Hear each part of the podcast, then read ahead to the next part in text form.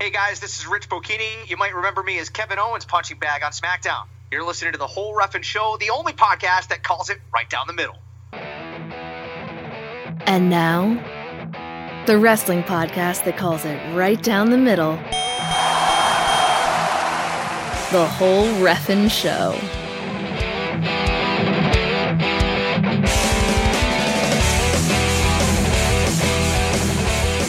Hello, ladies and gentlemen. Welcome to yet another exciting episode of the only wrestling podcast that calls it right down the middle. That would have to be the whole Ref'n Show. My name is Perry Smith. And my name is Daryn Beasley, and I'm so excited, and I just can't hide it. I, I noticed it. It's very noticeable how excited you are, Daryn. Now that you mentioned that, uh, that is accurate. I'm, I, I mean, I'm, I'm itching. I'm itching. I'm so excited, and so I'm having to, to scratch. Let's say I literally see you using your scratcher to scratch yourself. So uh, right again, Daryn. Right again. Um, a lot of talk about. Obviously, the world of wrestling right now. This episode is uh, coming to you a bit late yet early.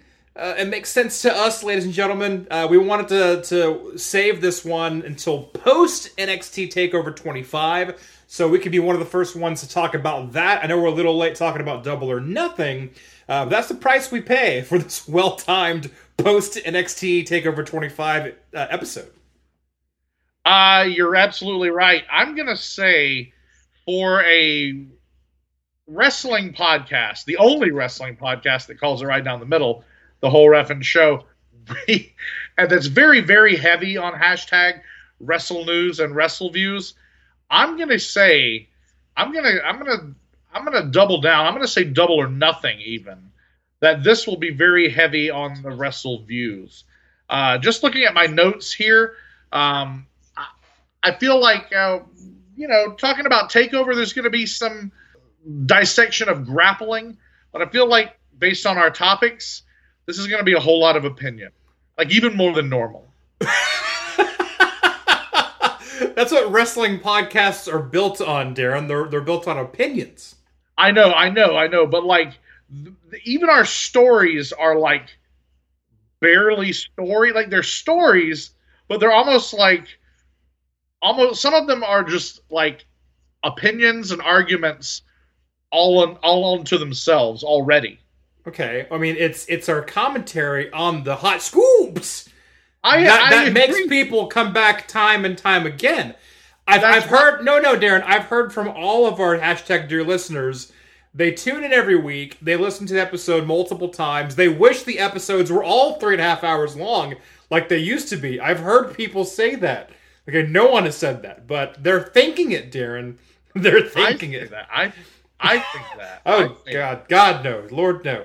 Uh, no, I could talk uh, about wrestling for hours. I could also eat a peach for hours, as Nicolas Cage said in Face Off, which I saw on television recently, and I'd forgotten how absurd that movie is and how it should not work, but kind of works.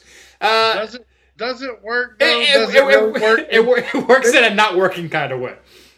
It doesn't work in 2019 is the correct answer. Well, the whole the whole idea behind Face Off that they switch faces and that there are only minor adjustments to their bodies to kind of resemble each other. For those who don't know the movie Face Off, by the way, it is a John Woo movie. it is a John Woo movie, which tells you all you need to know right there, starring Nicolas Cage and uh, John Travolta. Back back when they were taken a bit more seriously, though this is not uh, this is not one of their more serious roles, where they're basically playing exaggerated versions of each other, um, which is kind of funny uh, when you think about it. But uh, because they are exaggerated versions of themselves, so this is them overly exaggerating each other. It's it's crazy. It's really weird to think about. That in itself, that in itself is very interesting to me. But You uh, know the thing now that now that you've mentioned that and like you're talking about you know someone playing an exaggerated version of themselves. How many times have we heard that in wrestling? Like, oh, I just play an amped up version of myself, or I play myself turned up to eleven, or that this that and the other. sure, When you think about Face Off, it's really just a wrestling uh, angle. oh is sure, what it is. Like, like it's just a wrestling angle. That's what Travolta and Cage represent in that movie. Is they're just like good and evil, And then, of course, how do we make this particular storyline of good versus evil interesting? We swap their faces. and like, how that has not already happened in wrestling, I don't know. Right. So yeah, they, they basically swap faces, and the good guy becomes the the bad guy, and it's like, oh no, no, but I'm not really the bad guy. I just have his face. Uh, it's it's absurd. I'm gonna stop talking about it because it's it's so absurd. God, I don't want to spoil it either. If you haven't watched Face Off, go watch Face Off. Uh, you'll thank me, or you won't. Uh, so speaking of weirdness, uh, the world of wrestling, I won't say weirdness. Uh, well, there's some weirdness. Speaking of guns, we actually have a gun-related story involving a uh, former a WWE employee, Terri Runnels. A lot of you are chuckling already because you know what that's all about. Uh, we got to talk about uh, Super Showdown. It is this weekend, uh, barely the weekend, this Friday. Uh, the Jeddah show, of course, happening on a Friday, which th- those those exhibition Saudi Arabia shows they happen on Fridays, and it's just weird. It's so weird. You know what it reminds me of? And I'm going to be out of school for this one. So, like, I'm going to watch it live, although I, I, ugh, ugh, I don't know if I. I'm getting very close to protesting these shows. I'm just going to say that. I'm getting very close to, to protesting these Saudi Arabian shows, but I'm not gonna. I'm not gonna yet, and I'm not gonna get into it. I'm gonna get into the daytime part. Uh, all politics aside, um, let me just say that I am going to watch Super Showdown this Friday, and I'm going to watch it live, which means I'm going to be watching a live professional wrestling pay per view, which WWE themselves are now literally saying, not just hinting at, they're literally saying that it is as important and big, if not bigger, than WrestleMania. They're saying it. No, they they, They're actually they at NXT Takeover 25. I saw an ad for Super Showdown. The ad literally said the WrestleMania equivalent Super Showdown. See that? Yeah. Okay. See, that's ridiculous. that is absurd. But- we'll Um, get to it. And I guarantee, I guarantee you that the the Saudi Ara- the the Saudi Arabians, they they made them say that. oh, they sure, made them. Sure, Okay. sure. Well, anyway, so, so what I'm saying is, I'm I have to get excited about this show simply because it reminds me of like watching television during the day as a kid, like watching what because that what that meant was that I was at my grandmother's house and we were watching daytime TV, which means we were it's the 1980s watching Donahue and Geraldo. So and, you're like- watching like General Hospital and and uh, All My Children. That's what this feels like. So I'm very excited about it. I'm gonna cook myself a nice big breakfast, and uh, you know, Sure. Well, well, many have argued that wrestling is is soap opera for men. So uh, maybe Perfect. they they are one of the same after all. Of course, uh, the wrestling world is abuzz about the latest Talk is Jericho episode with Jon Moxley, uh, aka Dean Ambrose, where he kind of unloads on uh, you know his issues with WWE, more so Vince McMahon specifically, and creative uh, on WWE. We're going to talk about that, of course, and uh, chime in with uh, our thoughts on it as well. And uh, like I mentioned before, Double or Nothing happened. We need to talk about that because we've yet to really talk about it on the show. Uh, better late than never. But oh, NXT Takeover 25 more recently happened, and we're going to get right into that as well and uh, give you our opinions on that as we do here. But we can't do that, Daryn. Not yet. Not until we talk about some of them headlines. Talk is Jericho, baby. Talk is Jericho. Uh, I'm sure a lot of the wrestling fans out there, a lot of the hashtag dear listeners, I- I'd like as much as I'd like to think they only listen to our podcast when it comes to wrestling. They're probably a little curious about this whole Jon Moxley interview on uh, Talk is Jericho, and I was interested myself, so I tuned in. well, and if you tuned in, then you would have already by this point heard a Dollar Shave Club commercial. Oh, oh, no, no, not a single Dollar Shave Club ad that I can recall from that uh, interview. Uh, You're kidding me. You're I- kidding. I don't recall there being one, Daryn. Um, but all these advertisers definitely got their money's worth because this has to be one of the most downloaded pod wrestling podcast interviews of all time. Has to be, has to be already because everyone's talking about it. Uh, everyone's asking me about it. Even people who don't even know who I am, and I'm just like, you know, I, can't. They don't, they don't, know, they don't know who you are. They don't know who Jon Moxley is. No, no. They don't know what a podcast is. Sure, sure. But like you, man, there, uh, there's a, a, a the format I don't know about, and there's all this. Oh, there's something about something the something from the Bible. There's the walls of Jericho. oh, yes, it's exactly how the conversations go. Uh, so yeah, so uh, Jon Moxley, aka Dean Ambrose, uh, was on Talk is Jericho, and like I said, had many grievances, uh, talking about the last, uh, I guess, couple of years, few years of his uh, WWE life. I mean, more so, basically, the entire run of Dean Ambrose in WWE, but more of an emphasis in the last couple of years where he realized like he was really you know, beating his head against a, a brick wall as far as like, you know, them making him do really dumb shit. You know, and that's it's accurate. It's very accurate. You know, Ambrose dressing up like a bear, um, you know, doing a bunch of dumb stuff that he did uh, all throughout the years. And it was kind of like, why are they making him do this? So it was, it was refreshing to hear him basically say, like, making me say things I don't want to say, do things I don't want to do. I look like an idiot. Uh, I think he says like you're making me look like someone you wouldn't want to go drinking with or something like that is what he says. Um, but talking about that and uh, you know him being away, he was injured for many many months. He was off of television, and then him kind of building himself up and getting in like the best shape he possibly could be to kind of like okay, here's one last chance. I'm gonna you know do all that I can to try to make this work. I don't want to look back and say, well, maybe if I tried harder here or there, like it would have worked. I want to have no regrets. So he comes back in the best shape of his life. I mean, anyone who saw him come back knew that Ambrose really put some work into the gym when he was away. And they just do the same dumb shit with Ambrose. And he immediately was like, I hate this. I hate every Monday he wakes up and he's basically super depressed because he knows he's going to have to fight with Vince and the the writers, the creative team about what he has to do every day. Just super unhappy stuff, and it made him be disenchanted with the whole idea of wrestling in general, which is his favorite thing. And it's kind of funny because him saying this stuff, I was thinking like that's how I felt as a wrestling fan watching WWE for the past decade or so, where it's just like I like this. Like this is interesting. I defend this to people who ask me why I watch wrestling. Like, oh no, it's great. Look at this. Okay, but don't look at that. Go back to 1989. you know what I mean? Like that kind of shit. So, so uh, as far as Jon Moxley being unhappy with WWE creative, I I get it. I totally get it. Well, for okay, I have two things to say about that. One, and I mentioned this, I don't know, a couple months ago when it first aired.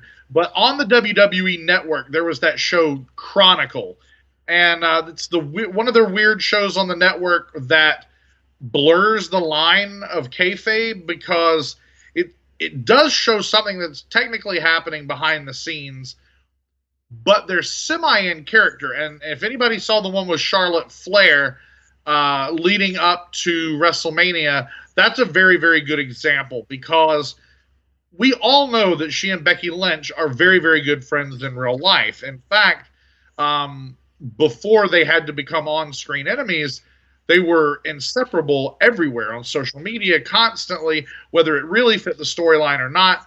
Um, so, uh, but then on this Charlotte Flair Chronicle, in addition to her crying very sincerely about the death of her brother Reid and her apprehension about uh, the main event and, and you know her passions in life and the love for her father and his illness that almost cost him his life, etc., etc. She turns around and then starts bashing Becky Lynch, her opponent for WrestleMania.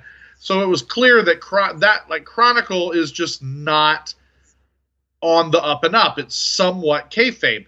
Well, the Charlotte one made it very like abundantly clear that it was that way. Before that one came out was the Dean Ambrose one, and it was when Dean was out with his injury. It was you know, the same time that uh, Roman Reigns was out. His leukemia had come back.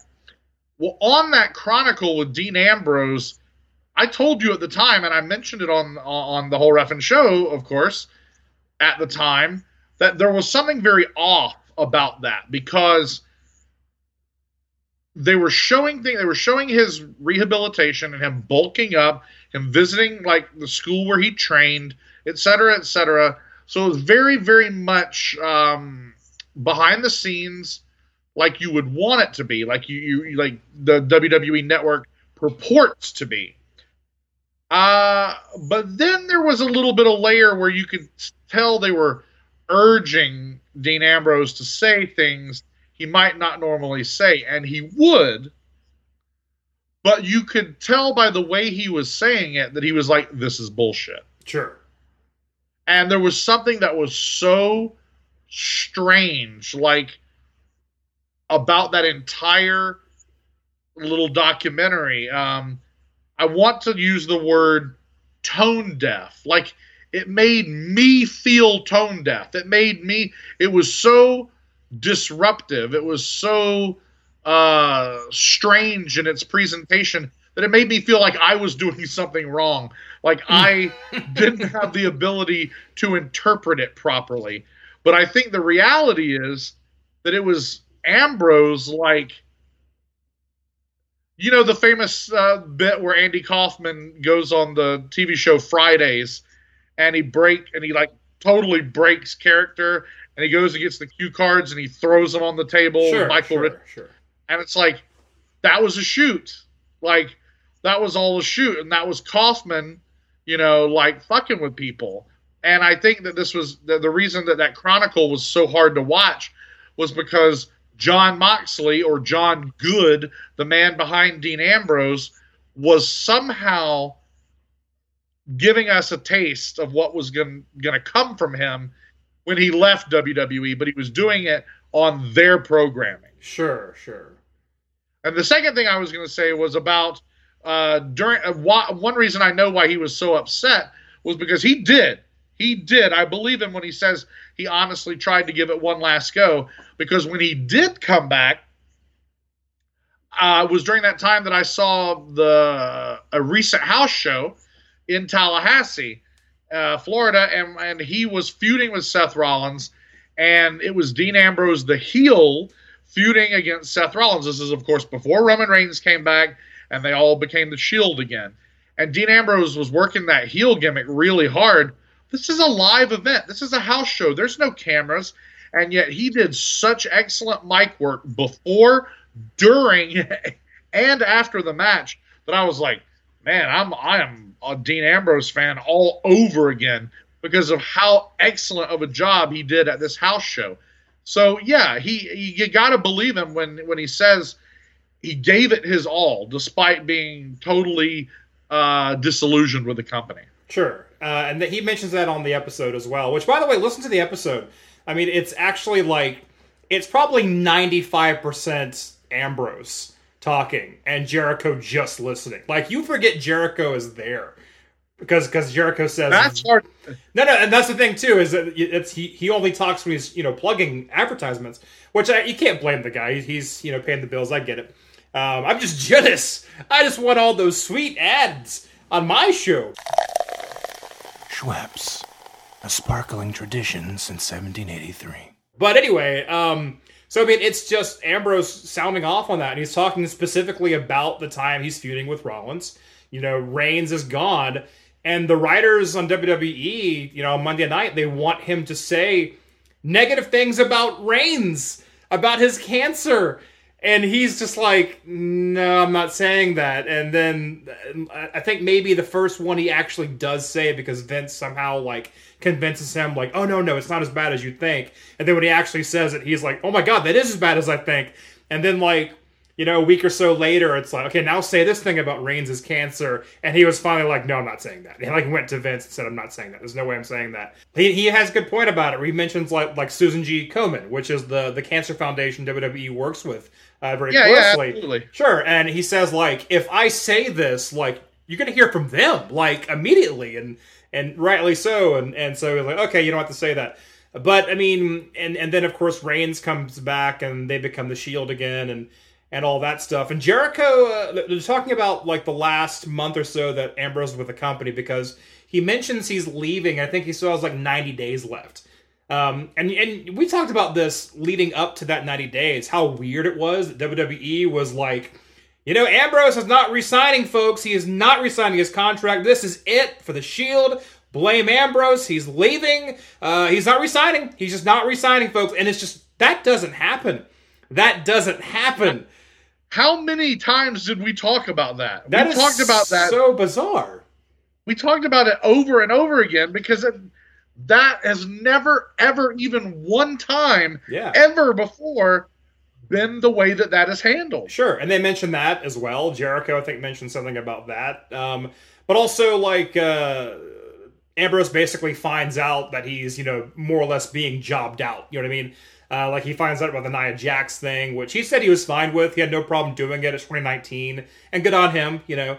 Um, and he, he handled that fine, and he's losing to, like, you know, EC3 and stuff like that, which the fans, you know, you're, you're even your casual fan is wise to that. You know, they're they're smart enough to know when someone oh they're leaving, so you're gonna make them lose every single match. So they're trying to get EC3 over on Ambrose, but everyone's booing the shit out of EC3 because they see the writing on the wall that Ambrose is just being punished for leaving. Basically, it's all Vince going, now you lose to him. You see that guy, the hot dog vendor, you're gonna lose to him next week. You know what I mean? That kind of shit. Um, so it's that, but uh, Jericho says like, you know, I was watching it. I don't think they really jobbed you out, and I was I wanted to jump into my my listening device and go, "Are you an idiot? Did you watch WWE?" They made Bobby Lashley basically say, "Don't worry, I'll fuck your wife while you're gone." Literally, he said like, "Don't worry, I'll take care of Renee while you're away." And like Renee's response was just like, you know, like like what is that supposed to mean? And that was like the best response. It was just like, uh, no, I, I get to say that you don't, by the way. Um, and like I think Ambrose just attacks Bobby Lashley, and they have a match, and I think ultimately Ambrose loses that match. But Yeah. it's like, Yeah. Uh, hey, hey, Vince McMahon and friends. Hashtag consent. Exactly. yes. Yes. Precisely. But I mean, it's like Jericho. Uh, he was just wrong about that. I think Ambrose even said like, like it depends on who you ask if I was jobbed out or not. It was like you totally were jobbed out. If not for like one final hurrah, you know, for the Shield, then it would have been much worse for Ambrose. If not, uh, like he he would have lost to anyone every week all the way out the door. But because they wanted to sell a couple more of the Shield T-shirts, uh, he was able to be victorious with the Shield a few more times. But if not for that, oh yeah, he would have lost to anyone and everyone. Well, yeah, I, I think that it is. Wow. I mean, when we talk about double or nothing, we'll talk about the fact that he is Jon Moxley again, not just in theory, but he has appeared because he made his AEW debut at Double or Nothing as Jon Moxley. And so um, I will say, let me take this opportunity to say real quick Jon Moxley is a superior name to Dean Ambrose. Like Mo- Jon Moxley just sounds like a real badass name. It sounds like But Moxie. You got Moxie, kid. But there's I've never had a problem with the name Dean Ambrose. Like it's rare that somebody in wrestling has multiple names that are very different and they're like both good. Like and so that that is one thing he will likely never be Dean Ambrose again, but I'll never um I'll never think, "Oh, what a stupid name." Dean Ambrose was a good name. Moxley is just an amazing name. Sure, sure. Yeah, and so anyway, uh, Jon Moxley, the the Talk is Jericho interview didn't stop him talking. Uh, there, he's I know he's done at least another podcast or two, and I know he's given several uh, interviews which have appeared in writing that are already online. Um, they they he he's turned on the chatterbox and he has got a lot to say, and I'm anxious to continue following him as he vents, as he uses this time to vent all of uh, all of his feelings, because more things are going to come up as time passes. Sure. And he goes, "Oh yeah, and by the way, Right, You and, know- and apparently now you have wrestlers in WWE who are equally, you know, exhausted by the creative team, um, and you know Vince McMahon who want to like when they're already counting the days when they leave for their Talk is Jericho interview, like, oh, here's my story, and you know Vince isn't too happy with that, by the way. No, I'm sure he isn't. And I would think that speaking of EC3, uh, that dude's got to be looking for a way out right now, right? I'd imagine so. I imagine a lot of people are looking for a way out now. And now that there's a company that with some money behind it, they're like, oh, well, then I got somewhere to land if I jump off the ship. Uh, yeah, let, us pretend that this. Uh, I'm going to take this opportunity right here. Let's pretend uh, that this podcast is a five paragraph theme. I want to go ahead and drop some foreshadowing in here. I want to drop a point that I'm going to address later, just so that our listeners know that this isn't something that pops into my head later. So far, we've talked, we, we, we have addressed other people running Vince McMahon and his operation into the ground. We ourselves have said things which appear to be running Vince McMahon and his operation into the ground. All of that seems, whether it's other people talking about it or us, it seems to be entirely at the expense of the WWE and entirely in um, in support of AEW and the like. But I'm gonna say I'm gonna drop this little nugget here and then uh, the and let it bloom maybe uh, into our conversations later about the two pay per views in question, uh, Double or Nothing and Takeover 25, where I'm going to say things that seem to contradict it because AEW is not too big to fail. AEW is not impervious to making its own mistakes.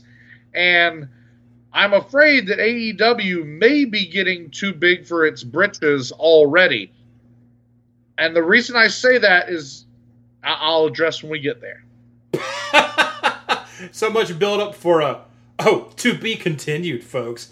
But at um, least it's to be continued in a few minutes. Fine, fine, fine. Well, in that case, yeah, we'll, we'll put the we'll put the cap on the bottle here with the Talk is Jericho interview.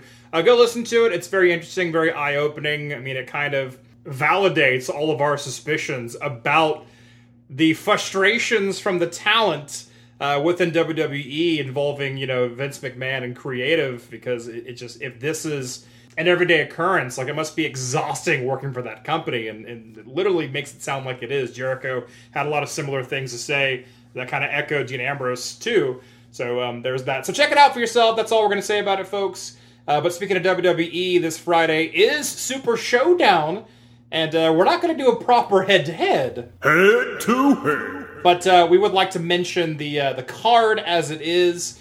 And uh, here's all the people, here's all the traitors to the cause that are selling out to the man and going across the. I won't say that. I won't say that. But again, the the Jeddah shows are what they are. You obviously are entitled to your own opinion about them. I, I think it's kind of shady business, but it is business, so I understand why you do it. But don't know why a billionaire needs a couple million dollars because uh, he's a billionaire but he's got shareholders to answer to, so I understand that as well. But uh, still, not cool, Vince. Not cool. Yeah, and before we get into this card, I think we have to address again those who are not going to be there. We know that Daniel Bryan and Kevin Owens both opted out. They both said, "No way, not going to do it." We we're uh, like we are firmly against this product. But we also know the Saudi Arabians themselves have said no women on the card. I was about to say all the women have opted out, but that's yeah. because they involuntarily opted out. We now know that Aleister Black, it wasn't a decision on his part to not wrestle. It was a decision among the Saudis who made a comment about his uh, women's equality tattoo. And so that cost him and we now know that it was not Sami Zayn's choice. Now, I'm not saying that Aleister Black would have not opted out. He never had the chance. Same with Sami Zayn. We know that he didn't go last time, and we knew he wasn't going this time, but we assumed it was all his own doing. And again, he might have chosen, much like Owens and Bryan, not to do it. But again, like Aleister Black, wasn't given the choice. Because of his Syrian ethnicity, the Saudis don't want Sami Zayn there. Sure. So it's like, are you kidding me? Like this is this is increasingly problematic. The more they go, the the more light is going to be shown on the fact that they are absolutely sacrificing company values, personal values, political stances, in intra company uh, morale. Uh, I mean, this is going to be. I think that in the end, it will not be worth the money that they're getting from the Saudis. I agree with that completely. And again, I go back to my whole why does a billionaire need to make this money? Uh, he doesn't, is the thing. But uh, regardless, there is a show in Jeddah this Friday, and uh, there is. The card, there so. is. We should talk about it purely as a wrestling product. And so let's do that. Uh, Lars Sullivan is taking on the Lucha House Party. Surprisingly, surprisingly, Lars Sullivan has uh, no qualms about going to Jeddah and wrestling. Uh, yeah, we haven't mentioned this in the show, but maybe maybe a guy who's in hot water for making a lot of uh, statements against uh, minorities shouldn't be squashing minorities on a weekly basis. I think that's kind of a dumb call, but I think that is literally Vince McMahon going like, everybody wants me to, to pull back and, and let go of Lars Sullivan. Well, yeah, well, it's my company, and he's going to literally beat up minorities every week. Not only is that disrespectful or just completely ignorantly oblivious to their the reality that they are minorities. Uh, another problem is that they're luchadors, they're cruiserweights, they're on the 205 Live brand. And here's what we're getting is Vince McMahon saying definitively that this regular sized man is better than any three men under 205 pounds. yeah, you're not wrong about that. No, it's funny. It's like when they, they put like uh, like Braun Strowman or I guess Paul White back in the day, the Big Show, whatever you want to call them, um, like against like three like like local guys and it's like, what are you trying to prove? That this large man can beat up three nobodies? How about you have like three under contract regular wrestlers fight? You know what I mean? And when you put up against, you put someone against cruiserweights, it makes it sound like, oh, what do you mean this heavyweight can defeat a couple of cruiserweights? Wow, I didn't, I, I didn't think that would be possible. Exactly, because you're you're giving that me- again with the talking out of both sides of your mouth shit like you're you're saying, if you're Vince McMahon or the, the booking, you're saying by putting Sullivan over these three guys, uh, you're you're saying weight divisions matter.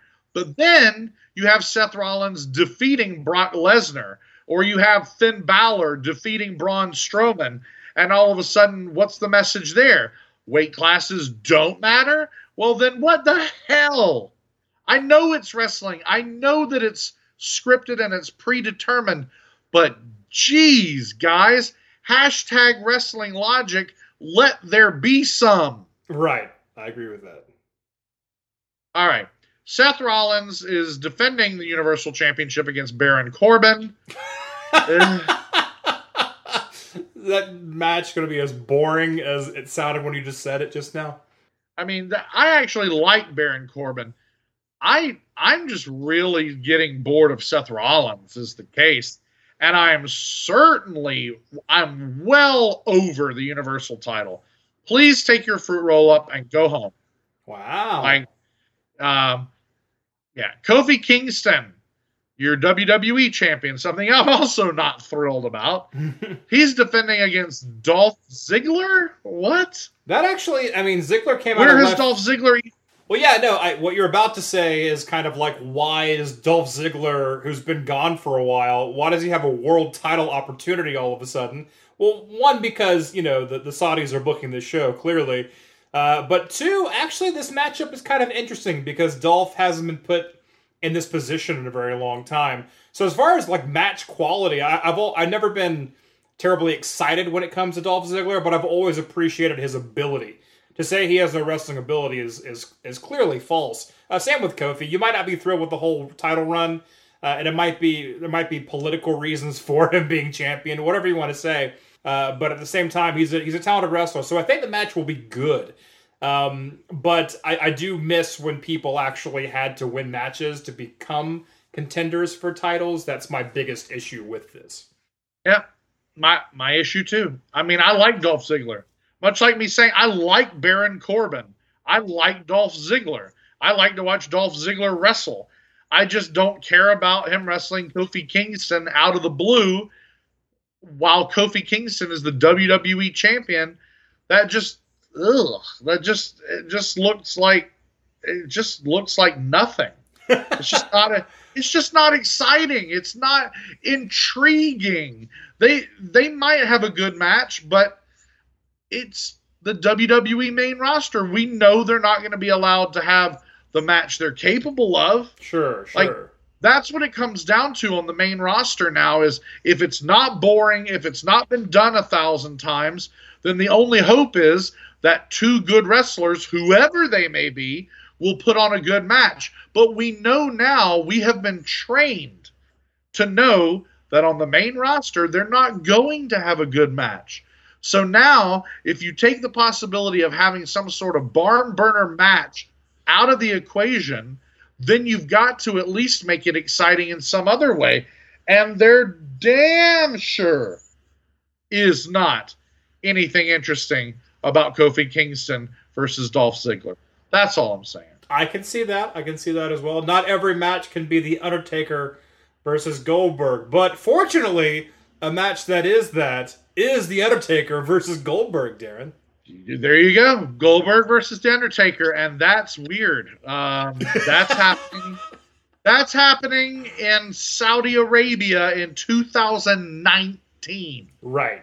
If you would have told anyone that was going to happen, you know, five years ago, or shit, five months ago at this point, oh, that's to happen. They're going to do a show in Saudi Arabia, and it's to be the Undertaker versus Goldberg. People would have laughed and said, "You're silly." Well, yeah. First of all, the fact I think the number one reason, or oh, the number one reason is Goldberg. Period. The number two reason is they've never wrestled. They've never wrestled each other. So the idea that they're going to wrestle, I don't even like using the word wrestle in in relation to this match. I, I just like how they're really emphasizing first time ever, and I- I, find it funny that they have to add ever afterward because doesn't first time mean first time it's happening? Uh, first time lately, you know. I, I get it; it's the first time it's ever happening. I understand, but uh, no one's excited about this match. I don't know. I, I guess I guess diehard casual fans who just want to see it happen can be happy about that. This is one of those matches that you read in the back of the the VHS tape for the wrestling pay per view and go, "Oh, that looks awesome," but then you forget, "Oh no, this is way late. Oh God, no, God no." Um, so there's no way it's going to be good, but it'll be an interesting visual. Yeah, it, it will be. I, I I have to admit I'm still a sucker for the Undertaker's entrance. I'll I'll I'll definitely bite on seeing Goldberg come out. Looking at his Instagram photos, he looks like a damn million dollars. Um, That's how much he's they, getting they paid. both do. Yeah, that. to be perfectly fair to these guys, they both look great for their age. Sure, it's Uh, it's not it's not fair. off- If it's it's not fair to harp on like, oh, someone's too old, too old. They called Hogan too old in like ninety like four, and he went Right. on to wrestle way beyond two thousand four. Uh, so no, I I totally understand that, but.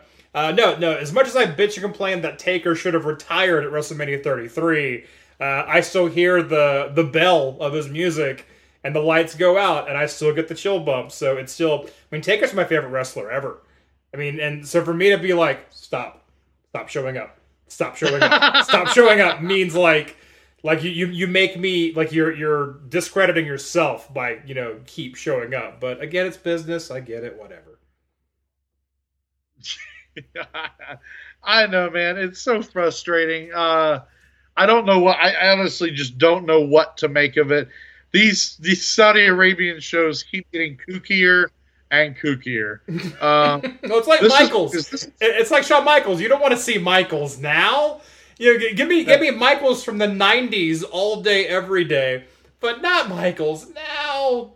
Don't remind Yeah, me that people get older, please. This is weird, man. This is weird. We've still got three more, four more matches to talk about, which means at least eight more people, and then there's a 50 man battle royal. Oh man, Oh my! I forgot about the 50 man battle royal. Probably not a That whole. means- Probably not a whole lot of. Uh, probably not a whole lot of Irish whips in that match. No. I, I. Well, first of all, we haven't seen anything like this. We haven't seen anything even close to this since WCW's World War III, which was a 60 man battle royal, but that was in three rings at least. They accommodated the amount of sweaty meat that's going to be in the ring at once. Uh, I, I think they maybe they meant to say Royal Rumble, but said Battle Royal instead. Which again, Battle Royals, all the combatants start off in the ring at the same time at the beginning of the match. So Right. And I think that that's what they mean. I think that that's what this is going to be. How can you even build a ring to withstand that weight? That's an incredible amount of weight.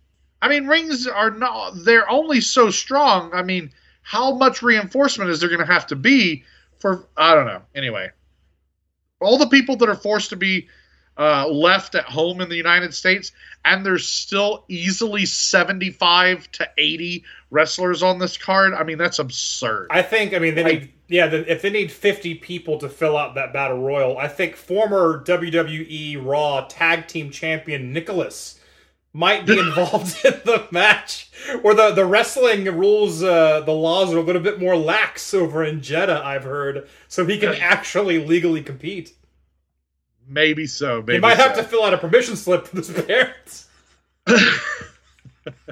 Well, his father is a WWE referee, right? Isn't that the story? Uh, I, I hadn't heard about that actually. No, he'll, he'll be in the match also. He might actually have to heel turn his son and throw him out of the ring, but. Uh... that might be the best thing that happens. Oh my god, now that has to happen. Well, I'm gonna get millions of dollars and force everyone to come to my apartment, or I will book a show. And that that is how the battle that is how my 60 man battle royal will end, Daryn. Spoiler alert, just so you know. Well, now we don't have to have it because we already know how it's going to end. all right, all right, all I right. saved a lot of money just telling you what happens. So here's two. Here's two. Here's two interesting matches. Two problematically interesting matches. Excessively interesting So- matches. They're too interesting. Shane McMahon. Shane McMahon is fighting Roman Reigns. Well, Shane McMahon, at least as far as Saudi Arabia is concerned, is the best wrestler in the world. Because I laughed the at last- that. It's because the last time they were there, that's what they decided that he was. They crowned him the the winner of the World Cup, the best wrestler in the world. The other problematic match is Braun Strowman versus Bobby Lashley.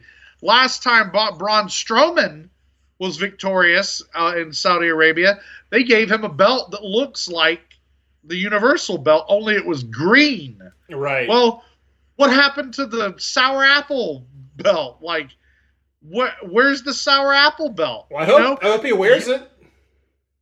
He's not gonna, Okay. and uh, he, he's not going. He's not going to do that. He's going to come out with and fight Bobby Lashley with nothing on the line. So where's that belt? Where's your big green sour apple belt, Braun Strowman? We need to see it. Oh my God, they just don't care, do they? no, Daryn, they don't care. And then last, oh no, no, no, there's still two more. Uh, the Intercontinental Championship is on the line as your IC champ Finn Balor takes on Andrade. Now, this is the definition of if they were given free reign, this would easily be the best match of the night. Oh, sure. Like if if this happened on NXT uh, Takeover, it could be like match of the year caliber.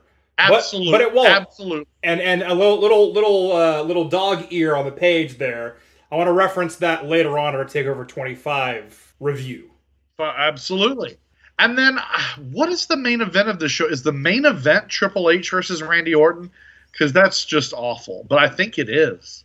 hey man, if that's what they want, that's what they get. I mean, if if if they can, you know, bring Taker out and bring Goldberg out, who certainly should have been done after Mania 33. He's he th- these are two men that should have been fucking done done after Mania 33. And here they are. Yep. here they are. They here they are. Oh my God, they're trotting them out. They're Yeah. trotting them out. Yeah. Get, get, get, get, Well, the, get, that- the, get the show ponies out. Here they are. You know their names. You you have you own their their action figures. Well, la- let me let me reference the 50 uh, 50 man battle royal again real quickly uh, to to close up our conversation on Super Showdown. I will be interested to see who these 50 people are because all of their biggest stars, so to speak, are in this match. Of course, we're talking about the the male gender because none none of the females are there, of course. So Dan Matha will be there. This is what you're saying. I mean, maybe, maybe like, um, which by the way, uh, just I'm, I'm saying this to you in case you, Perry, don't know this. Yeah, Dan Matha is actually teaming with Riddick Moss now instead of Tino Sabatelli. And I think that like Matha and Moss are doing pretty much that Sabatelli gimmick, and yet Sabatelli's still there. Is he? I don't know if he's hurt.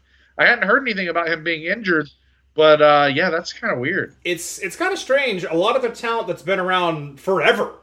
You know, since you know you and I went to a lot of house shows years ago, still have really yet to break the NXT television. Uh, you know, uh, there's no eyes on them as far as like tel- actual television goes, like actual cameras go.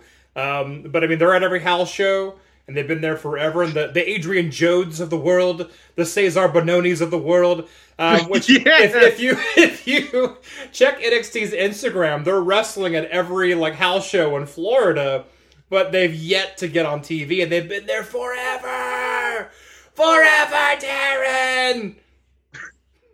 it's it's actually it's weird now that we you and I are kind of out of the uh, NXT house show loop like because we used to be firmly entrenched in it.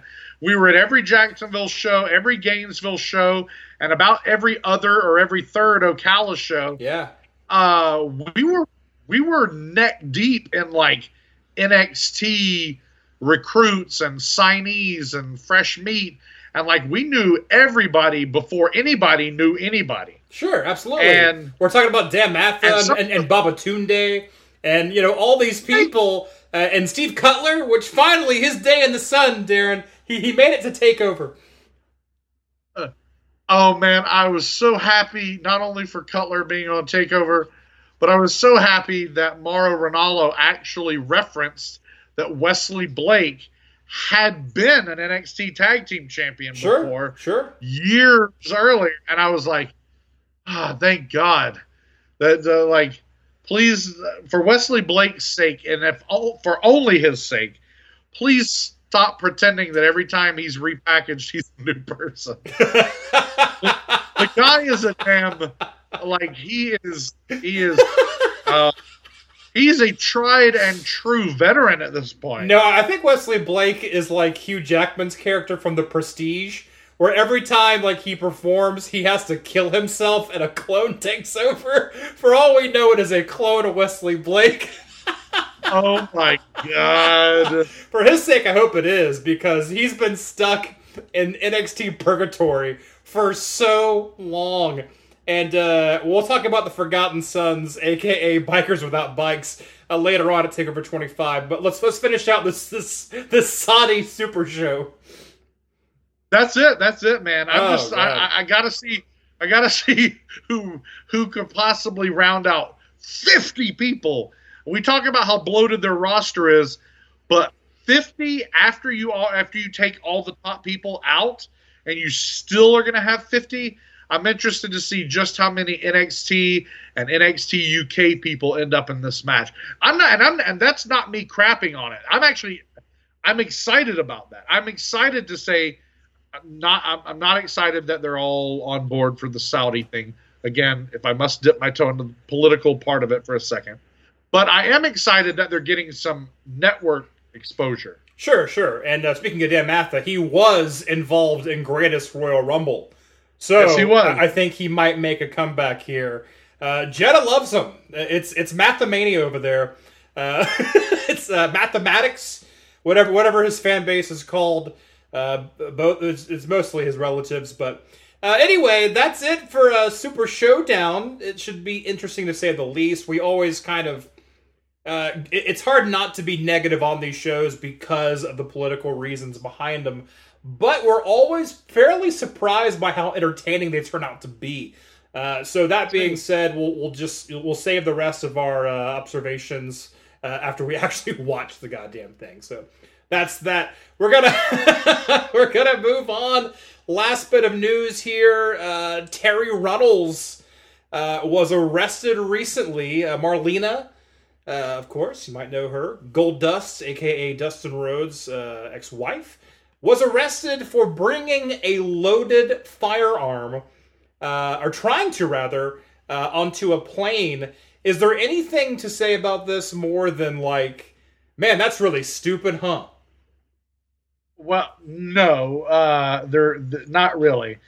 For some reason, Terri Runnels has made it clear now that yes, she did have a loaded Glock nine millimeter on her person. In fact, she quote had it in her Vera Bradley tote, end quote, and uh, she said that it, she co- completely forgot it was there. That she just went to the airport in Tampa. No. Well, this, this is not a Derringer. This is a Glock. This is a handgun. If I have a handgun, I'm aware of where it is 24 hours a day. Well, but she was just coming from her mama's house, is what she Oh, said. Okay, that's fine then. That's she totally always fine. takes it with her to her mama's house because her mama relies on Terri to shoot the armadillos in the garden. Okay. Oh, okay. So she was let off then with a, a warning? No, no. Oh, okay, Uh, In okay. fact, she will see her day in court.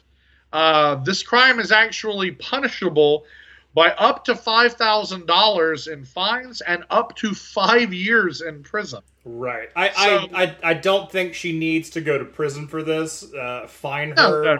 Fine her, and, and everyone can say, "Man, what an idiot you are," because that's what she deserves. But obviously, she she wasn't trying to board the plane to hijack the plane. She wasn't trying to you know hurt anyone with the Sure. gun. You know, odds are pretty pretty good that that's not the case. Um, so No, as a matter of fact, uh, her mother lives in in a small town in North Florida, in which I have family who are friends with her. oh, nice. So I think I might have to uh, shoot a text to my aunt. Don't say shoot. like Don't say shoot. I might have to send a text to my aunt and say, uh, uh, "Big armadillo problem there in uh, Suwannee County." Yes, yes. well, okay. Well, congratulations, Terri Runnels, because that was our Schweppes moment of the evening. Another Schweppes moment brought to you by Schweppes. Schweppes, a sparkling tradition since 1783. Why bring a loaded firearm into a plane when you can bring a nice, cool glass of Schweppes?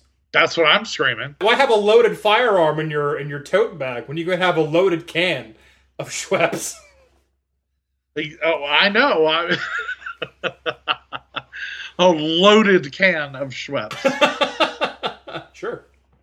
We're not encouraging you, dear listeners, to bring anything loaded onto an airplane. As a matter of fact, if if the airline you're taking is worth its salt, they should have Schweppes on board, and you can just request one.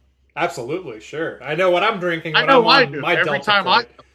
Yeah, I go, can I have a Schweppes? And they say, what? Well, before we get into the two big cards that we want to talk about, we do need to mention the fact that they are kind of going to go head to head Head to head. in only two months after AEW announced that on Saturday, the 31st of August, from the Sears Center in Chicago, Illinois, they would be presenting, haha, get this clever name, All Out instead of All In. After that, Triple H announced that the NXT UK brand would be putting on their own takeover network special from Cardiff, Wales. and Triple H then said, quote, follow that, end quote. Wow. Now, right, right. I'm going to, when we get to Takeover 25, again, this is this is hint two. This is step two toward me telling my real feelings about the week in pro wrestling with this new uh, competition that's brewing between WWE and AEW. But uh, what do you say we get into these shows? Let's talk about AEW Double or Nothing. Let's do it. Leva Bates. You might also know me as Blue Pants. You might also know me as Queen of Cosplay. You might also know me as Girl Who Just Kicked Your Butt. And this is a whole Ref'n show. From Las Vegas, Nevada on Saturday, the 25th of May, 2019, All Elite Wrestling. They doubled down. They went double or nothing. in the and as far as chronology goes, that's a little bit weird because double or nothing means that there had to be a, a single or something, which there wasn't technically because All In wasn't real. Oh, gosh. It's convoluted already. Nothing like starting off confusing, right? Sure, sure, sure. But nevertheless, Double or Nothing was the bell of the ball. It was the biggest story in pro wrestling since All In. It was the first major pay per view from some company that is truly trying to compete with WWE in a long, long, long, long time. We're talking about All Elite Wrestling, the company founded and funded by the Khan family, uh, who own the Jacksonville Jaguars and are attempting to make Jacksonville the new London. That's what happens if you ask Shad Khan what he's doing, and uh, that'd be interesting. Um, fish and chips down in Jacksonville. What do you say, Perry? Well, I, I'm I am from Jacksonville, Florida, Daryn. I am a Uh, that is where I was born and spent the first 11 years of my life. And I did notice the last time I was there that people were driving on the opposite side of the road. So maybe there is something to what these cons are saying. Oh, so it's not a it's not a C O N, huh? Right? It's not a con. Oh, yes. Well done. Well done. oh, you silly Jackson villains. Okay, so in the desert, however, very far from Jacksonville, uh, AEW and its executive producers or vice presidents, Cody Rhodes and the Young Bucks, and their best friends in the elite. Of course, I guess they're all elite now, but of course, we mean Kenny Omega and the Hangman Adam Page. They are putting it all out there. They're putting it on the line. They're trying to put a show out there that will uh, match up or outdo All In, and of course, they believe will outdo any wrestling show anywhere in the world. And I'm going to say before we even start talking about the matches that it didn't really do that, in my opinion. Whoa, controversy, Daryn. Controversy. Uh, I mean, I, I watched it as well, and uh, I, I really, really enjoyed it. Uh, it wasn't as magical—I won't even say magical because that, that's that's that can be dangerous. Um, as special as uh, All In was, it it seemed like I don't know. I have a lot of mixed feelings when it comes to AEW. Um, first of all, this show should have been free. You should have given this show away for free because this is your first outing. You want to build a fan base. That that- already you have the hardcore, diehard wrestling fans who are going to watch AEW. This is how you bring in your casual fans. You should have made this free, then release every single match on YouTube. You could have made some money that way. But uh, yeah, this should have been the free sample you give to everyone to kind of to, to kind of get more buzz behind AEW because more eyes would have been on it. Um, that, that's just me. That, that's what I think. I mean, the money, the money comes. You can ask uh, Tito Sabatelli and uh, Riddick Moss, uh, though maybe maybe not now because I don't know where that music is anymore. But anyway, um, so yeah, I would have given this one away for free. And more mixed feelings about AEW. They're the exclusivity where the wrestlers, for the most part, can only work for AEW and they can't go work for ROH, can't work for uh, New Japan Pro Wrestling. And we're talking about a, a company that is built on a show, all in, that was such a joint effort of multiple companies saying, "Here's what we can do when we all, you know, join forces." And they went, "See what we can do." All right, now we're going to take your best from that company, your best from that company, your best from that company. We're going to go over here, and they can't play with you anymore. Sorry, bye. And that is kind of shitty to me, right? So I I also Yeah. have those feelings about AEW. Uh, but that being said, it was that's- it was a good show. It was definitely a good show. It was a good show, but there were parts that I was just like, "What? What? Right. This is what you you're putting this? You're charging fifty dollars for this? You're trying to compete with WWE and New Japan with this? Like, oh god! Actually, I'll talk about it when we get to the match. So let me just save it. I don't want to. I don't want to start bashing Chris Jericho this early. So first of all, there's the 21 man casino battle royale. Now this was uh, ev- five wrestlers start the match, and every three minutes, five more wrestlers entered. They were split up into four: uh, the clubs, the diamonds, the hearts, and the spades. And then one person comes out at the winner. That's the Joker, uh, who enters alone. Uh, okay, this is getting a little too cutesy for the Las Vegas gimmick for me, but whatever.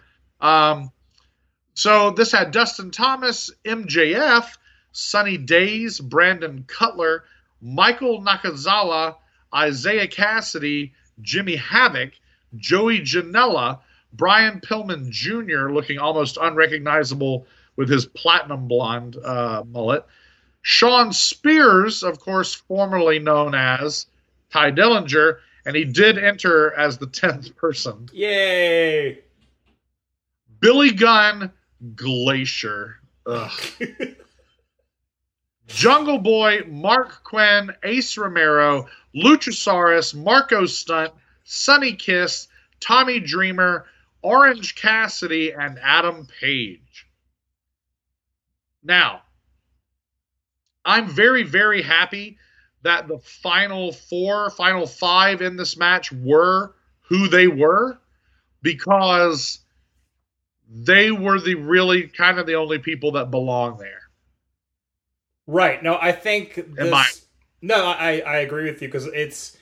I think this whole match is kind of an indicator of what all elite wrestling is going to be, which is like some very talented people, uh, some oddballs, and some holdouts from a bygone era, aka Glacier, that karate fighter him,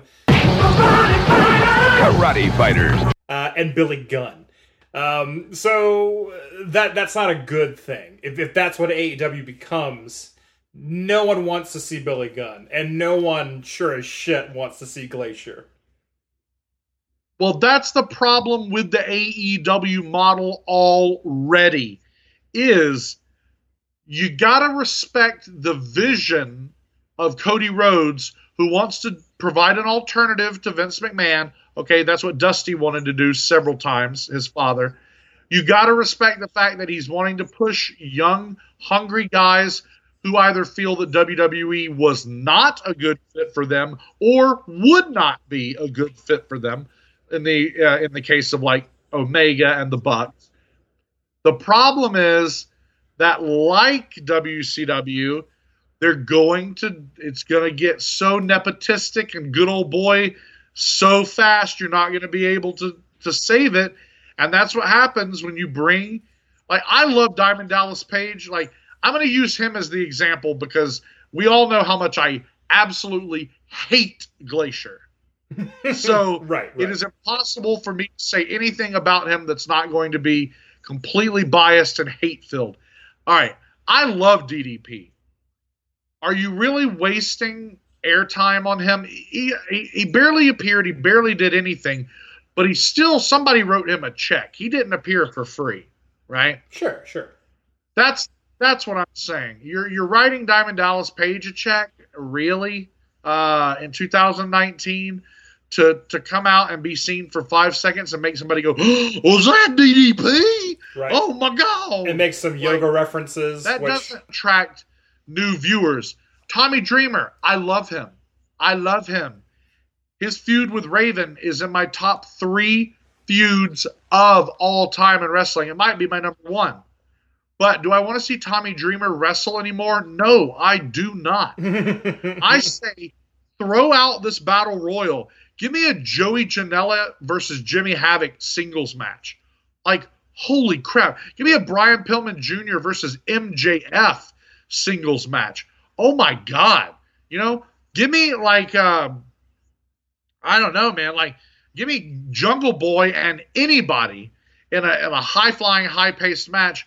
This might be, uh, you might have two or three more badass matches instead of this match, which, other than Janela trying to break his own neck by falling through a table head first, the match did nothing for me.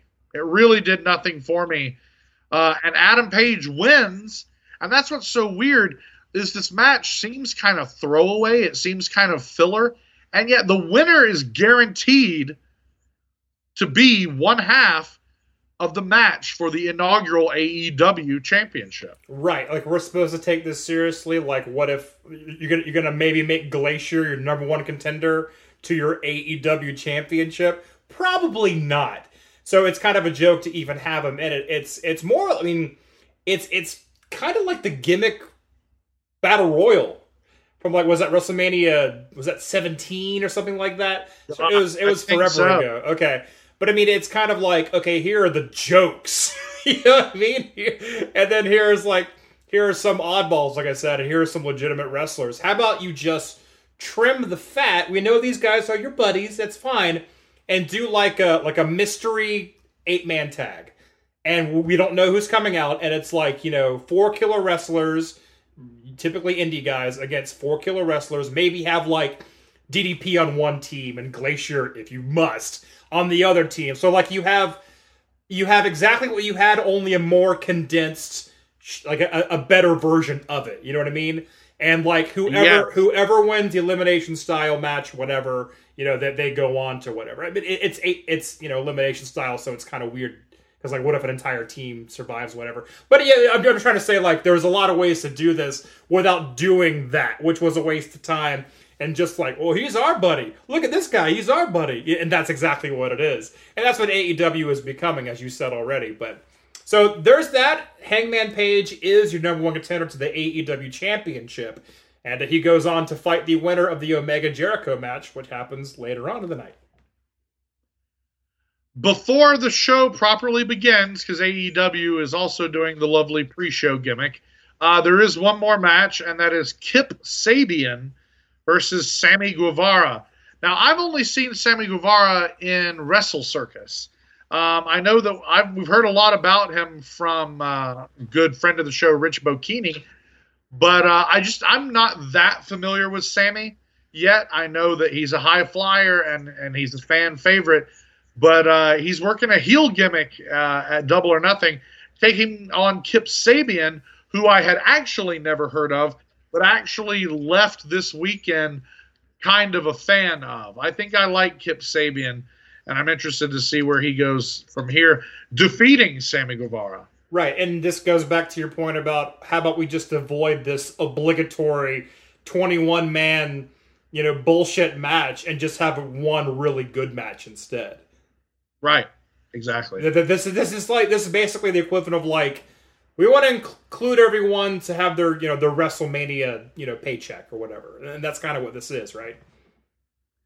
Yeah, I guess it, the uh, the upside to it is that here we are complaining about people like Glacier and Billy Gunn, and the fact that they don't need to be here.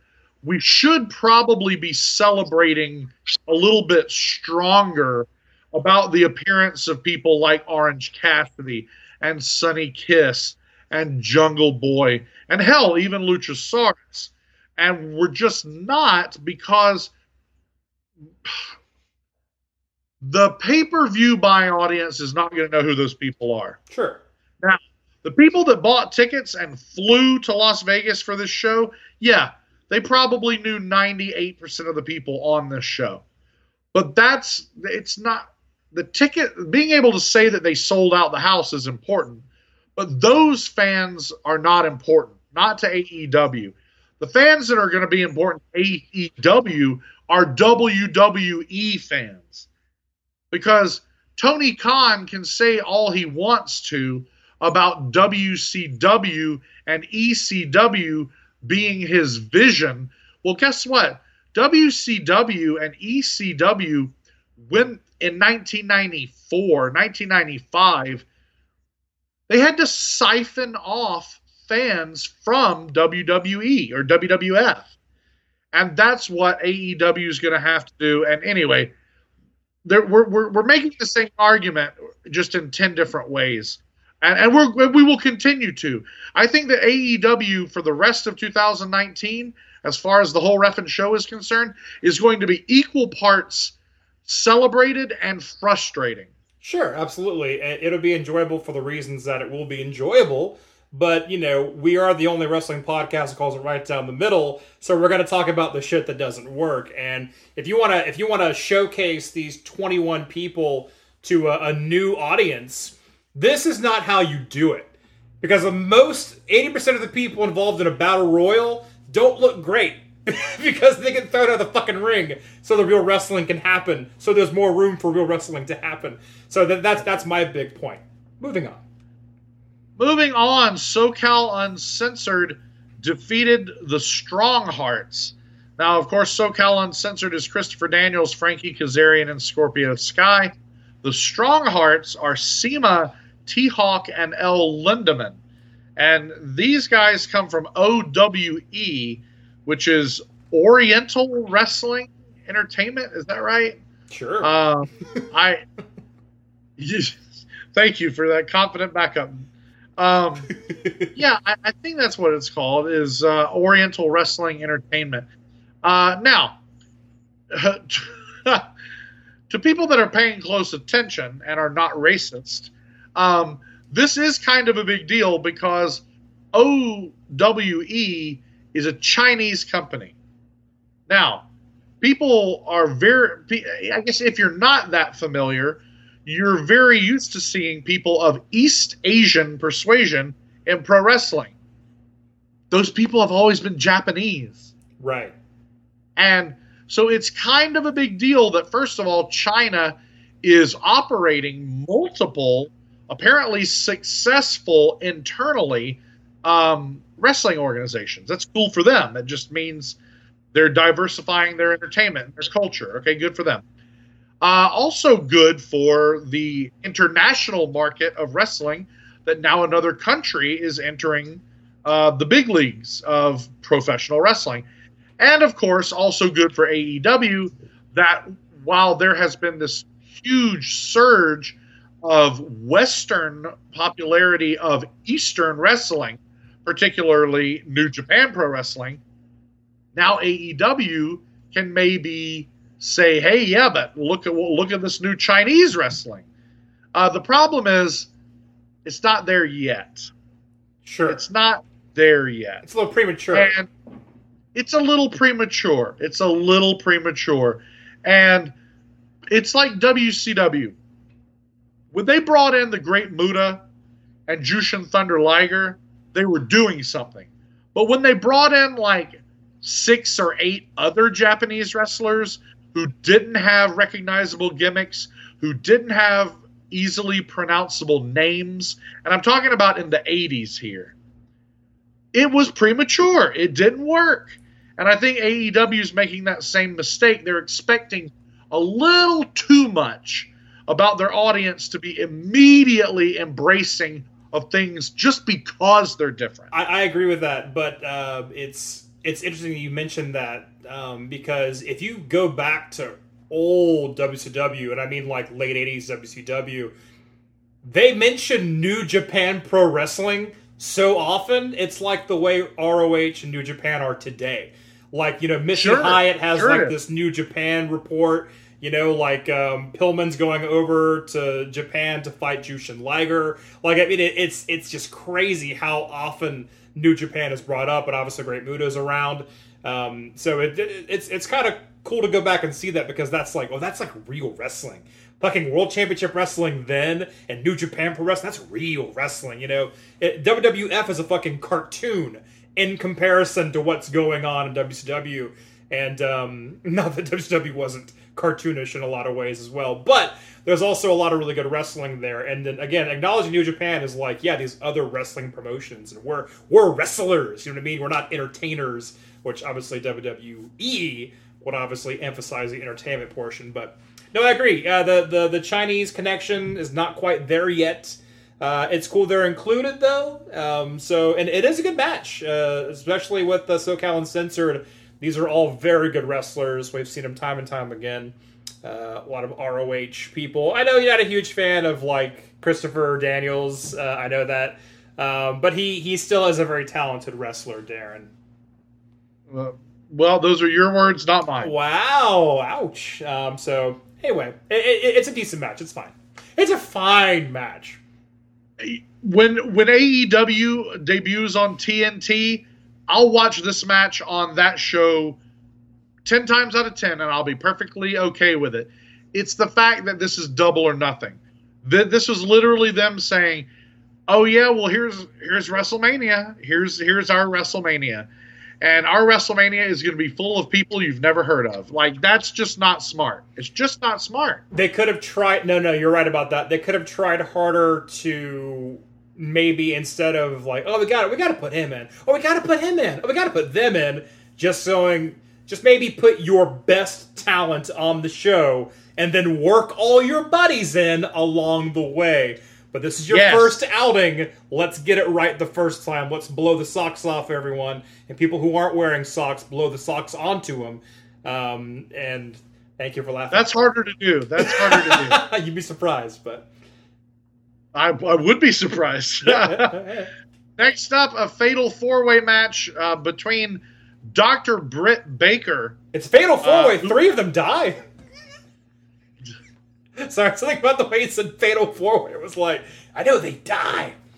That's a horrible thing to say. Fatal, obviously, being the key word there, folks. I, I apologize. Sure, absolutely. Sure, sure. Dr. Britt Baker uh, defeated Nyla Rose, Smiley Kylie Rae, and returning surprise Awesome Kong, Thought that was pretty cool. Obviously, uh, introduced by Brandi Rhodes. I'd say, yeah, people obviously. Brandi Rhodes kind of pulling a, a switcheroo. You think, you know, begin, before the match begins, Brandi Rhodes comes out, people are thinking, oh, she's going to interject herself into this match. But no, uh, she throws in Awesome Kong, uh, which I think Awesome Kong kind of has like a bigger fan base than ever now because with Glow being so successful. Um, so it's cool that she's back in wrestling and she kind of can get more fans on her side just because of the Glow connection now. Because she's fucking. We don't. We never talk about Glow. I think we always meant to talk about Glow, but never got around to it. She is phenomenal in that show. She's outstanding. She is. Truly is. Who- yeah, who knew she was a, a great actress? Like Oh. she is Oh yeah. excellent on that show. But what's so weird is like when she's back in the Awesome Kong gear with the braids, you forget that she is that woman. Like you forget that she's that actress now Because she's a good because actress. like, and that she's a good actress and that she is that character. You, you're like, oh no, hell, that's Awesome Kong from TNA. Like she is out here to destroy women. And also, Um, yeah. Speaking of that, they commentary goes out of the way to put over Awesome Kong, the obvious size advantage she has, and how she's a monster. And you know what? That's what you do because that is very obvious to the viewer's eyes that she is a large woman, and because this is a combat sport, that is an advantage for that combatant.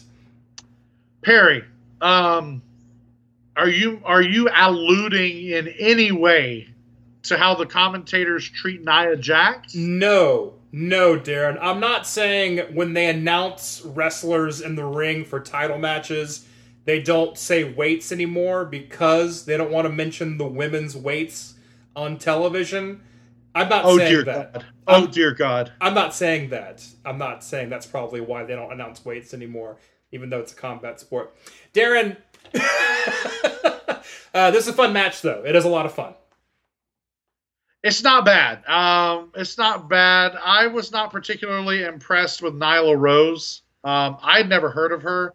She didn't do a lot for me on this night. Uh, Kylie Rae um, I have seen on the indie scene, and, and normally she does a lot for me. I'm, I'm, I'm, I am a fan. Sure. On this night, though, she doesn't really do a lot for me. This match didn't do a great deal for me. I I'm thought, getting the thought that you that this match maybe didn't do a lot for you. yeah, yeah. Okay. I, uh, I, I'm a fan of Britt Baker, Kylie Rae, and Awesome Kong, but I needed this match to be better. That's okay. That's fine. And again, like I mean, it's hard to know who's going to work the best together at this point because there aren't really established, you know, feuds, rivalries, uh, gimmicks for the most part. We don't know what's happening with people. Like maybe they should have started with television before a big show like this. Uh, again, this if this was going to be a sampler, which it kind of feels like this is a sampler. Again, it needed to be a free show so people could uh, sample it without paying forty bucks to do that. That's true. That's very true. Sure. Um, okay, so next up, there's a tag team match between best friends Chuck Taylor and Trent Beretta. Chuck Taylor, friend of the show. Friend of the show. And uh, as they took on Angelico and Jack Evans. Uh, I, whew. Okay. Angelico and Jack Evans, or as I referred to them, motocross racer and backyard wrestler. Wow. Wow. They um the two of them look like they stepped out of a Mountain Dew commercial from 1999.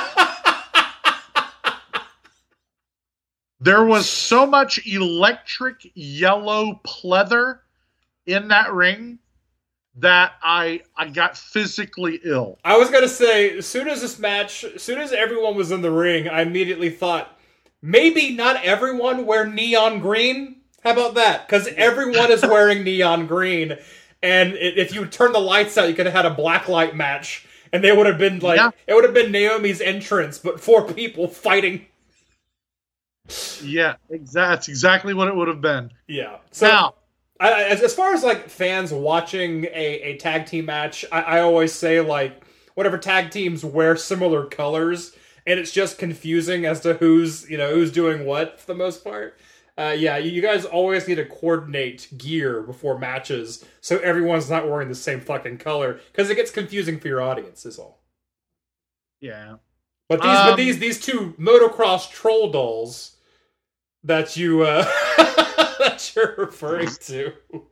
Uh, I good don't- stuff. I'm not familiar with these guys. Like I, I probably hurt somebody's feelings when I said that. They're, they're. I'm sure they're somebody's favorite wrestlers, but like not mine.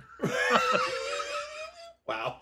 Uh, I, I won't be as harsh as Daryn. Uh, I was just more more confused by the fact that everyone's wearing fucking. No one wears neon yellow, and all of a sudden everyone's wearing neon yellow. Uh, but the match, the match itself is fine. But again, if this is to be your hey, look at us show, why is this match on your show? It was a good match. All your matches need to be fucking great matches, and don't tell me you don't have the talent for that because you absolutely do. Well, best friends. They wrestled a a they wrestled a style that I think is what AEW probably wants to market. Um, which is these guys they are the new generation. They are still young and they do take big risks and they put and they you know they do dives and kickies and flippies, but they were trained by the old school Sure. if that makes sense.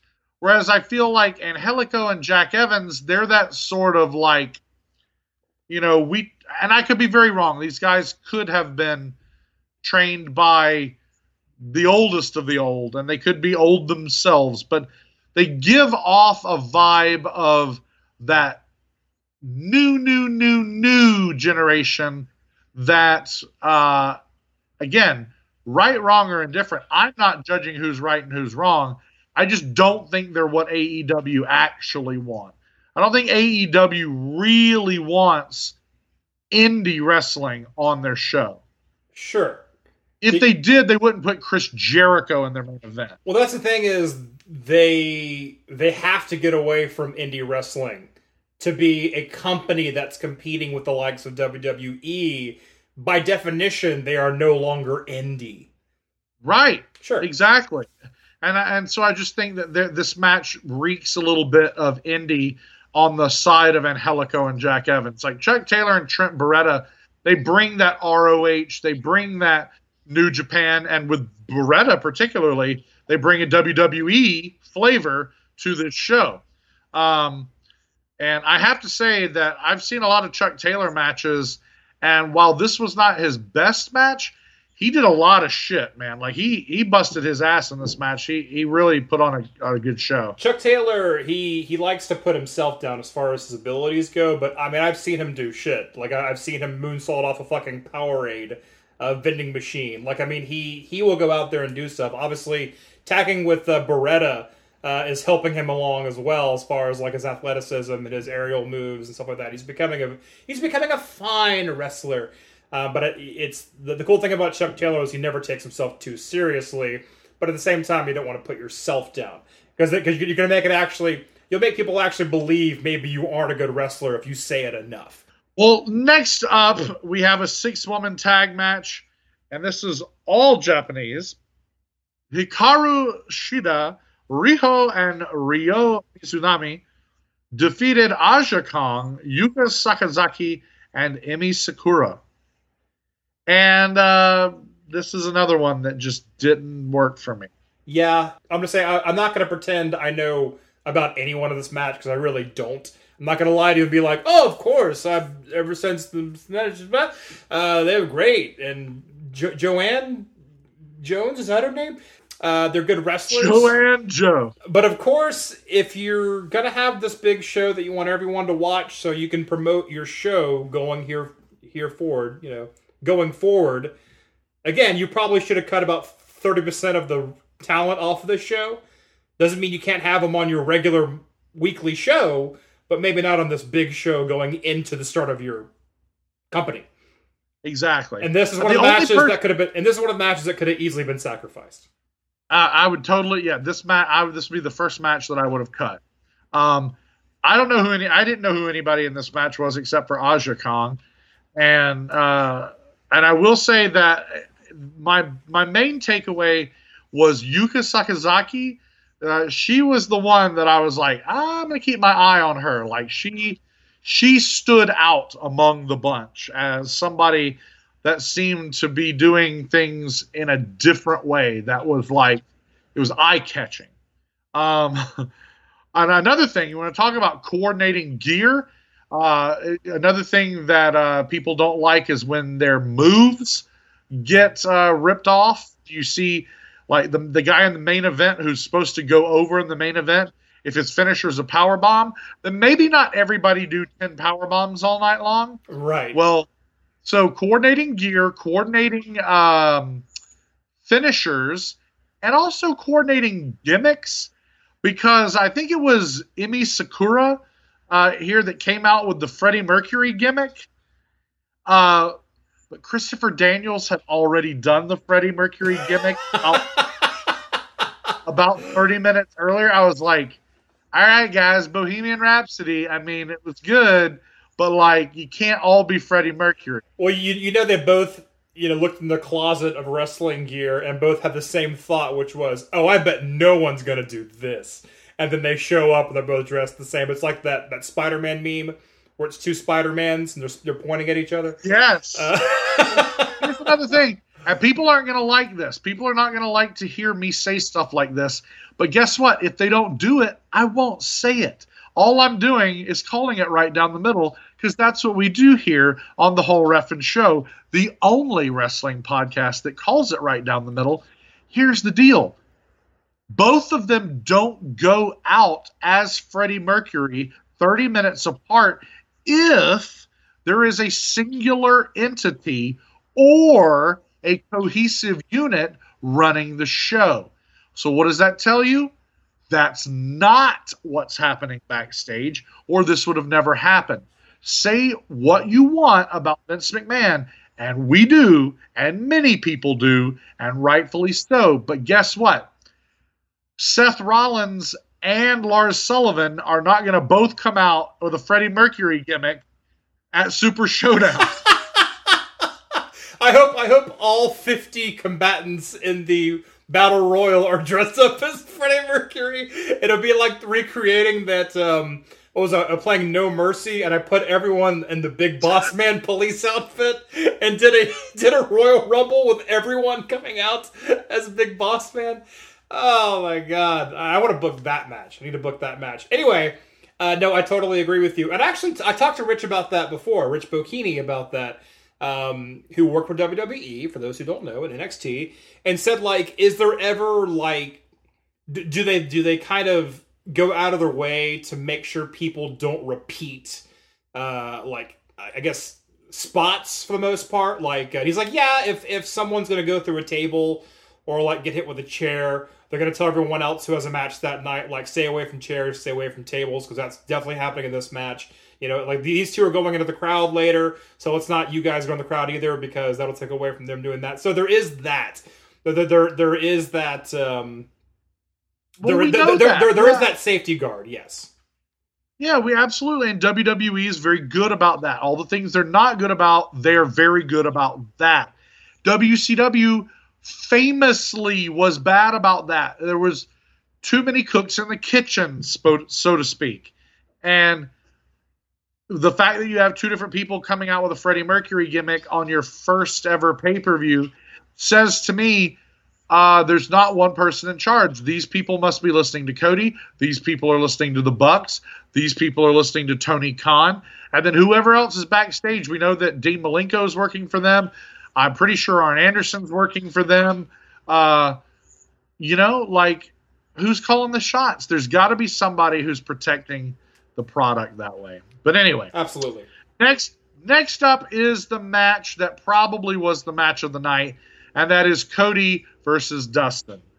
Uh, these are the Rhodes brothers, the sons of Dusty Rhodes, uh, and they're going one on one properly for the first time, first time ever, right? First time ever. Make sure you say ever, otherwise people won't understand the meaning of first time. Uh, no, th- this I don't have a lot of bad things to say about this match. If anything, bad to say about this match. Well, I, I do have one complaint, but um, it is great just to see them in the ring together, and people started chanting "Dusty," and like you can tell, like Cody Rhodes got like legit emotional for a second there before they started wrestling. Uh, if I could change one thing about the match, it would be that a lot of the wrestling wasn't there because Dustin Rhodes had to have blood in his eyes for most of the match and like, you know, couldn't quote couldn't see Cody. So it took away from some of the, some of the actual like wrestling of the match itself. Uh, but beyond that, like I mean, the storytelling was on point. It's two brothers fighting. Uh, I, I will have to call this out and say like, hmm, Cody Rhodes books two shows. On one show, he wins the NWA Championship. On the second one, he beats his older brother. Hmm. But anyway, uh, I just want to point that out. Point that out very quickly. But I know the match was great. Uh, Cody Rhodes does go over on Dustin uh, uh, after at the end of this match, and uh, the the promo. Everyone talks about the promo afterward, where Cody Rhodes mentions that on the next show, the contract states he's supposed to fight the Young Bucks with a partner of his choosing, and he says, "But I don't need a partner," and I immediately knew where he was going with it. So it's kind of like, "Oh, I need a brother." But when he says, "I need my older brother," and his voice cracks when he says it, it was just like, oh, just stabbed me right in the fucking heart. And like, I'm getting like goosebumps thinking about that because the fucking Rhodes family, man. The fucking Rhodes family. Like, that is wrestling. You know what I mean? So this match means a lot. This match means a lot. And when it goes to the commentary team, eh, because it, it cuts to them, you know, standing there talking about what's going on, they're all fucking crying. Fucking Jim Ross, who should be a cynical asshole by now because he has seen it all. You know what I mean? How Yeah. could you make him cry about wrestling now in the year 2019 and he's like weeping?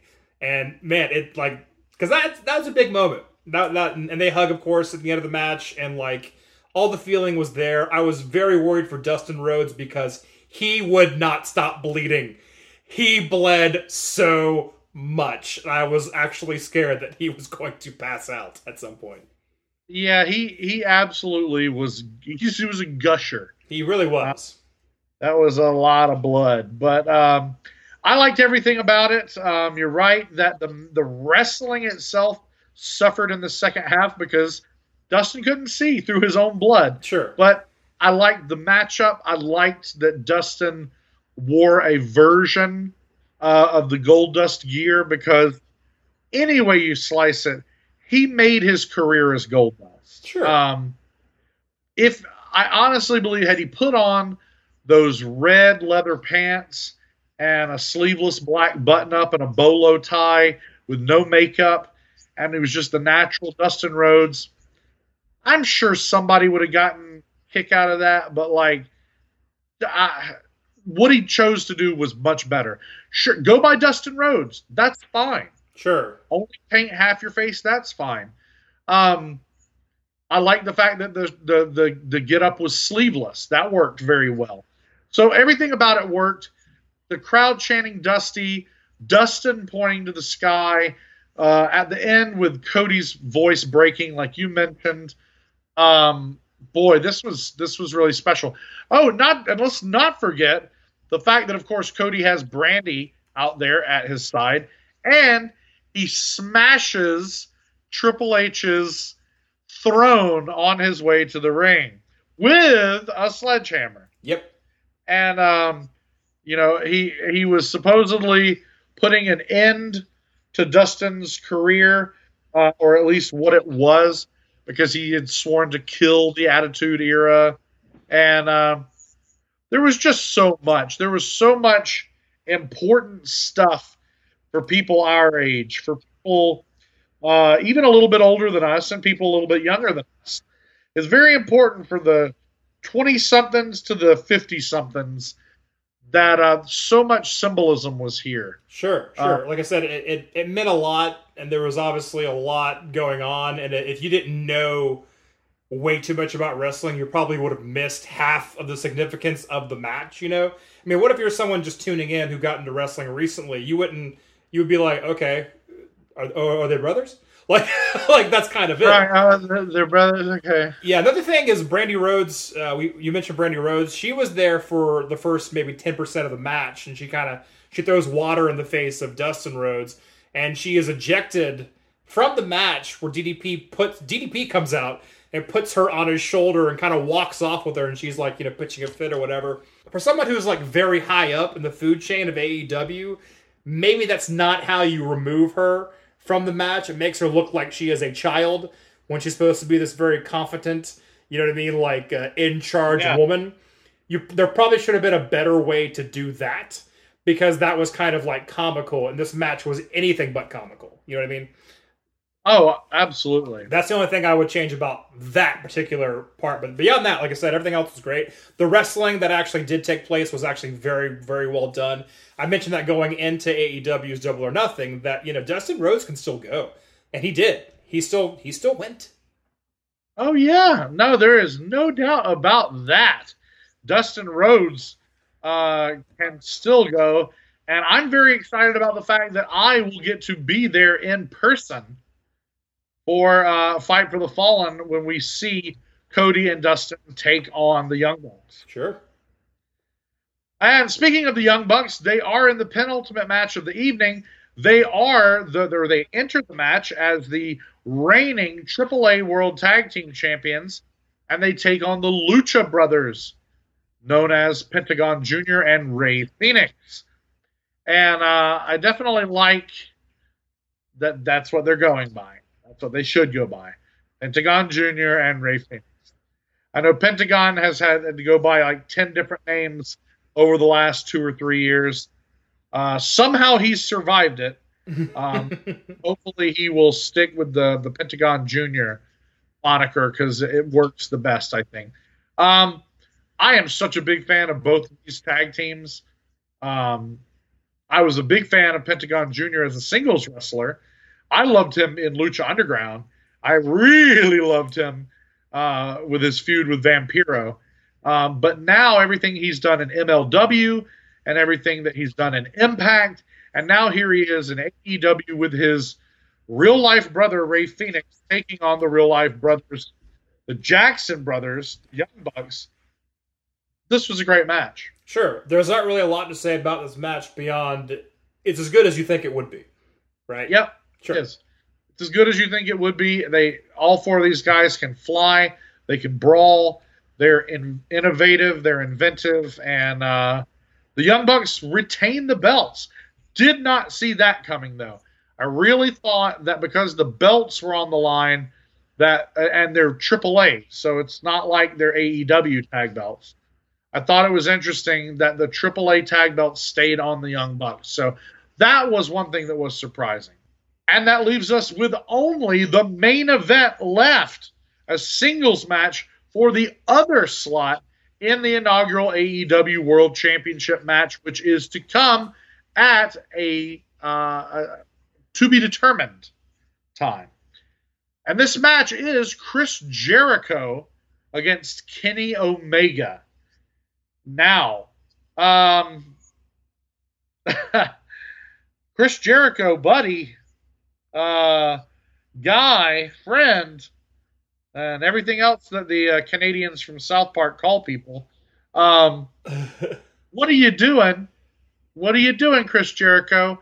Remember how you used to uh, shovel shit down Hulk Hogan's throat for uh, taking the paycheck and taking the main event away from the young, hungry guys and serving yourself and all of that. You're doing it. You're doing it. You're doing it, Chris Jericho. You're doing it. Well, I have never once on this show made any comparisons between Chris Jericho and Hulk Hogan, Daryn. You know that I would never do that. I will say that it's kind of funny because here's an older guy past his prime, probably not worth the money, with a lazy fucking finishing maneuver. The Judas elbow is a joke, and it makes Hogan's leg drop look like a goddamn 450. Um, at least a leg drop is a wrestling maneuver. The Judas elbow is just a like a spasm where you accidentally knock out your opponent. Uh, not saying that's what happens. uh, so the Hogan comparisons uh, they keep they keep adding up. Uh, maybe for your big AEW first show, maybe your main event shouldn't be a return match from a New Japan show. Uh, maybe that. I, I Yeah. will say, and I will say that this match is way better than their first match. Um, I, I will also say that as well, as far as like wrestling, because the first match was good. It was more of a fight than a wrestling match. It was more of a brawl. This one's actually more of a wrestling match. Um, and the fact that, uh, well, I'll go ahead and say it, Jericho goes over on Kenny Omega is also a misstep. And if he wins the belt, then I don't have to make Hogan comparisons anymore. He will have become the new Hulk Hogan. He will, and he will deserve every bit of criticism that is coming his way. Sure. because he will not only deserve the criticism as it stands for the action itself, he will also have to reap the criticism that uh, of hypocrisy that he has sown. Well, not just him. AEW. If they put I the know. old, if they put the old WWF former champion over the new hungry talent guy, then you are just as bad as everything that has happened in the last thirty plus years. You're nothing new. You're just another wrestling company. And that's the difference between double or nothing and all in is all in really truly felt like something different and special. It was independent, not indie, not, you know, not air quotes around I N D Y, not indie, but independent. And it was going back to what you said, which was the spirit of 2018, which I don't know if 2019 is living up to the legacy. The spirit of 2018, which is cooperation Sure. where you had AAA and ROH and New Japan and all the various indies that supported people like Joey Janela, etc. All of a sudden, you put them all on a single stage. AEW, what? It's not. You're not doing that, man. Sure. Sure. You're already not doing it. Is that by design? If it is, then I, I'm a little afraid. Uh, if this was incidental, coincidental, or accidental, then okay. But I don't think you make that many accidents your first time out of the gate with somebody else's millions. Just saying. Right, but I, th- I think the second most talked about uh, event or happening or spot, I should say, uh, happens at the end of this match where Kenny Omega is defeated by Chris Jericho's uh, lack of a finisher. I will say the Judas, the Judas elbow. Um, By his turnaround next to you. yeah, yeah, exactly. Uh, Jon Moxley, which we handed out earlier in the episode. You may recall that from two hours ago. Uh, Jon Moxley makes his AEW debut. Well, I guess it's everyone's AEW debut. Uh, te- technically. Um, and yeah, he comes through the crowd and jumps in there, hits uh, old Jericho with the dirty deeds, the double arm DDT, and uh, the referee as well, I believe, and uh, tries to hit Omega with it. Omega squirms away, and they go fighting into the audience, and they find themselves on top of some giant set pieces that are giant poker chips, and uh, dirty deeds onto the poker chips. And uh, Jon Moxley uh, is is there there to stay for as long as AEW's around, I guess. I don't know. Uh, so that was cool. Yeah, yeah, he threw uh, Kenny Omega off of the top of the poker chip, stack of poker chips, uh, and whatever he landed on, they made it. They made it look awesome. Sure, sure. Uh, it did, you know, WWE again. The way that they, the way that they perfect things, but they perfect them in such a way as they're immediately recognizable and predictable, and so they're less believable. Whatever the hell Omega landed on, I'm sure it was just as safe and just as rehearsed and protected as anything WWE would do, but it looked different, and so in, your mind tells you it is different. Maybe it's real, even though you know it's not, Right. and it just makes the spot better. Sure, sure, sure, sure. So that's uh, Double or Nothing. Uh, it was a good show, but I, I think they really need to make some changes already to make it something different from WWE or, you know, to, to break the wheel, as Danny always said on Game of Thrones, which I did finish, folks. I did finish. But, uh, because it does. Well, you see what you see what breaking the wheel did for old Danny, don't you? Know? Whoa, whoa, whoa. Some people may not have seen the show, Daryn. Uh, she gets double arm DDT'd by Dean Ambrose, is what happens, uh, Jon Moxley. Anyway, um, so find a way to watch it, maybe, I guess. There's definitely some, hi- there- there's highlights all over YouTube, folks. Check it out if you haven't seen it yet. And uh, that's that. Well, I do look forward to see what direction the company takes. And uh, all we know for certain is that Young Bucks versus the Rhodes will be a lot of uh, a lot of fun. Can't wait to watch that. And uh, Hangman Page against Jericho. Who knows? Uh, hopefully, Hangman Page wins that match.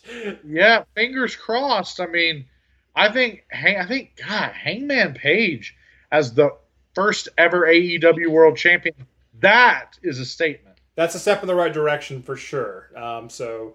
Uh, we'll, we'll wait. We'll reserve judgment until uh, the next AEW show. But oh, we'll judge the hell out of it, folks. So no, it, it was a good show. We seemed overly critical, but it's kind of like I don't know. It's it's you open up a new business and you want to bring someone in to kind of be like, yeah, maybe not this. Don't do things like that. Well, you know, do you want that? Are you sure about that? So that's just kind of what we're doing. We're calling it down the middle.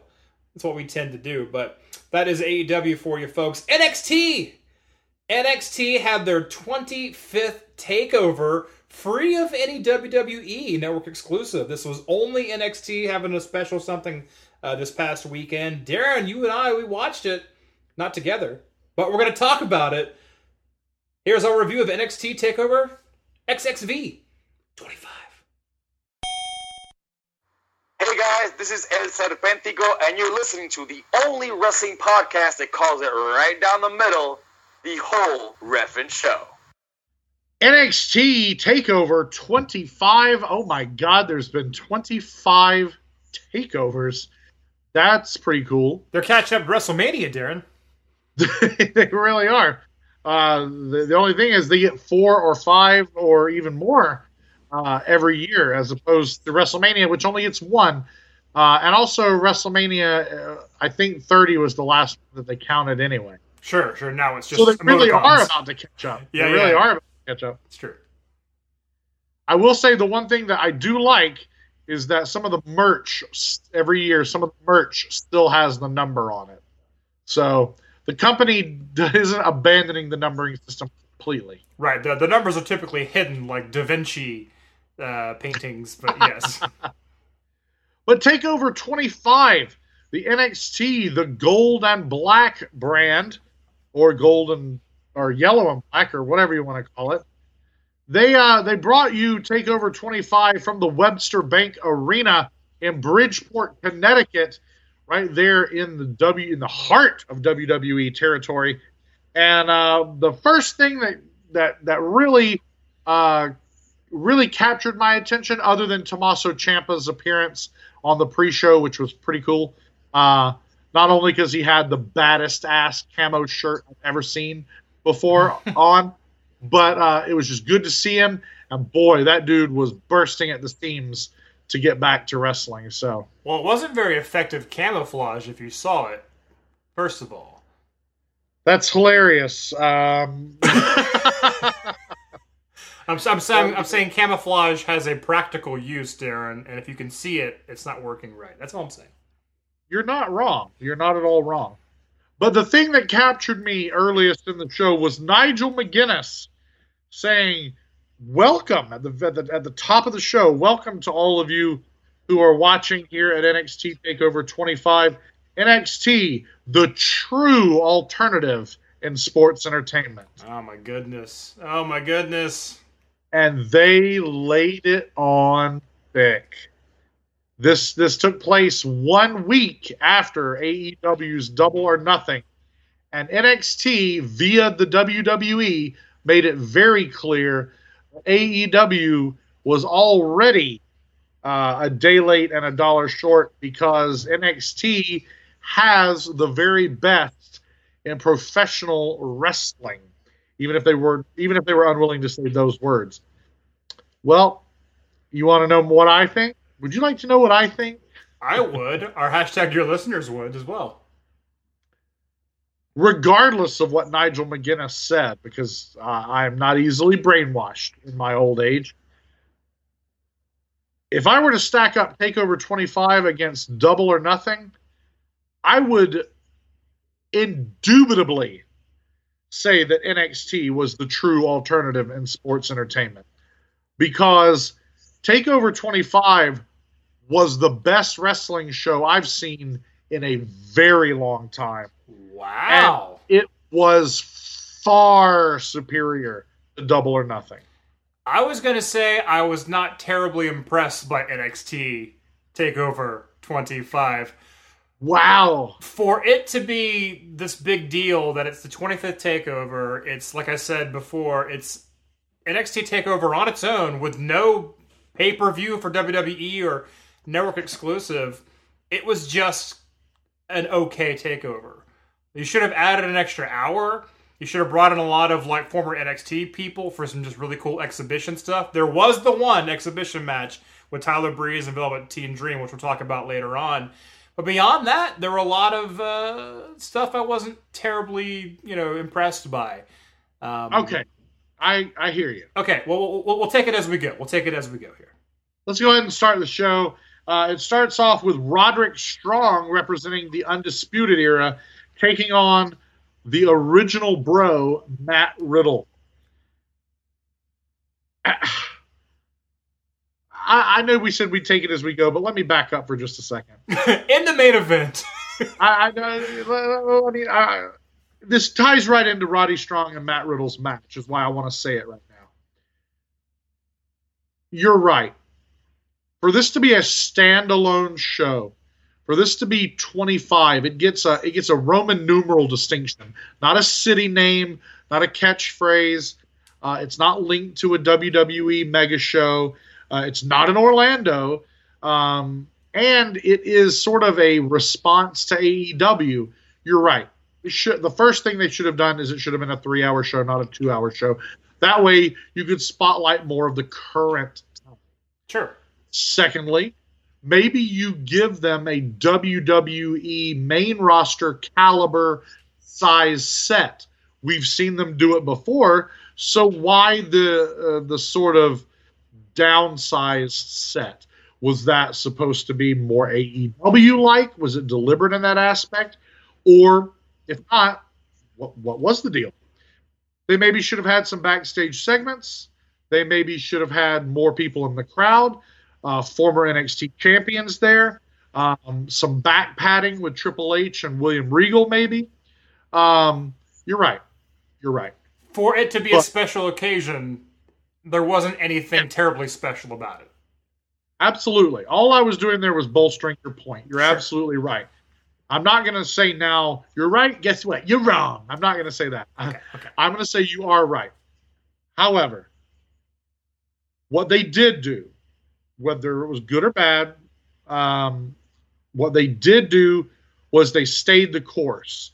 They presented with Takeover 25 what they've been presenting this whole time, which is not just an alternative, not just the quote unquote true alternative in sports entertainment, but regardless of AEW, NXT uh, is an alternative to Raw and SmackDown. It is a glimpse into developmental. It is a well funded and highly produced minor league. And that's what this show was. It is Major League Wrestling on a minor league circuit. No, no, no, no, no. MLW is Major League Wrestling, Daryn. Yeah. okay, fair enough. But this is big time talent on a small circuit with high production value, and that's how and where it shines. What NXT always lets happen is it lets wrestling happen. That is what AEW Double or Nothing lacked. That All In had in spades to use to continue the extended card playing metaphor from Double or Nothing. what All had in spades was excellent matches, amazing wrestling. Double or Nothing didn't have that. Takeover 25 had that. Every one of these matches was top notch. As a matter of fact, if Roddy Strong versus Matt Riddle had been the only match, the only match, I would have said that it was superior to Double or Nothing. Wow. That's how this match was. well, well, it was outstanding. Sure, sure. Well, I mean, uh, not enough attention given to the the specialness of the show aside. Uh, the matches will always be good because the talent is so good. Uh, so yeah, uh, Roderick Strong here. I think people forget how good of a wrestler he is because as far as Undisputed Era, he's like the the least interesting member of Undisputed Era, but he's still Roderick Strong. He's still a, a phenomenal wrestler. He's kind of like Dave Grohl when Dave Grohl was Nirvana. I used to refer to him as the least interesting member of Nirvana. Um, but that being said, no, this match is great, and if if not for Velveteen Dream and Matt Riddle's uh, match being very very good, I would say this is Matt Riddle's most impressive outing. Um, it's probably not as good as a Velveteen Dream match, but it's still a great great match and a good a nice reminder of how good of a wrestler Roderick Strong is.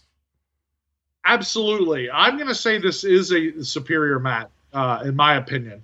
Matt Riddle versus Roderick Strong is is right now, and I know we don't do this, and maybe we should do this, since it would only require us doing it once a year. But uh, uh, unofficially, this is my current match of the year, number one match of the year contender. Wow! Wow! I mean, for, for, for starters, we don't have any Omega Okada matches to worry about. So, yeah, uh, those are kind in of done now. Yeah.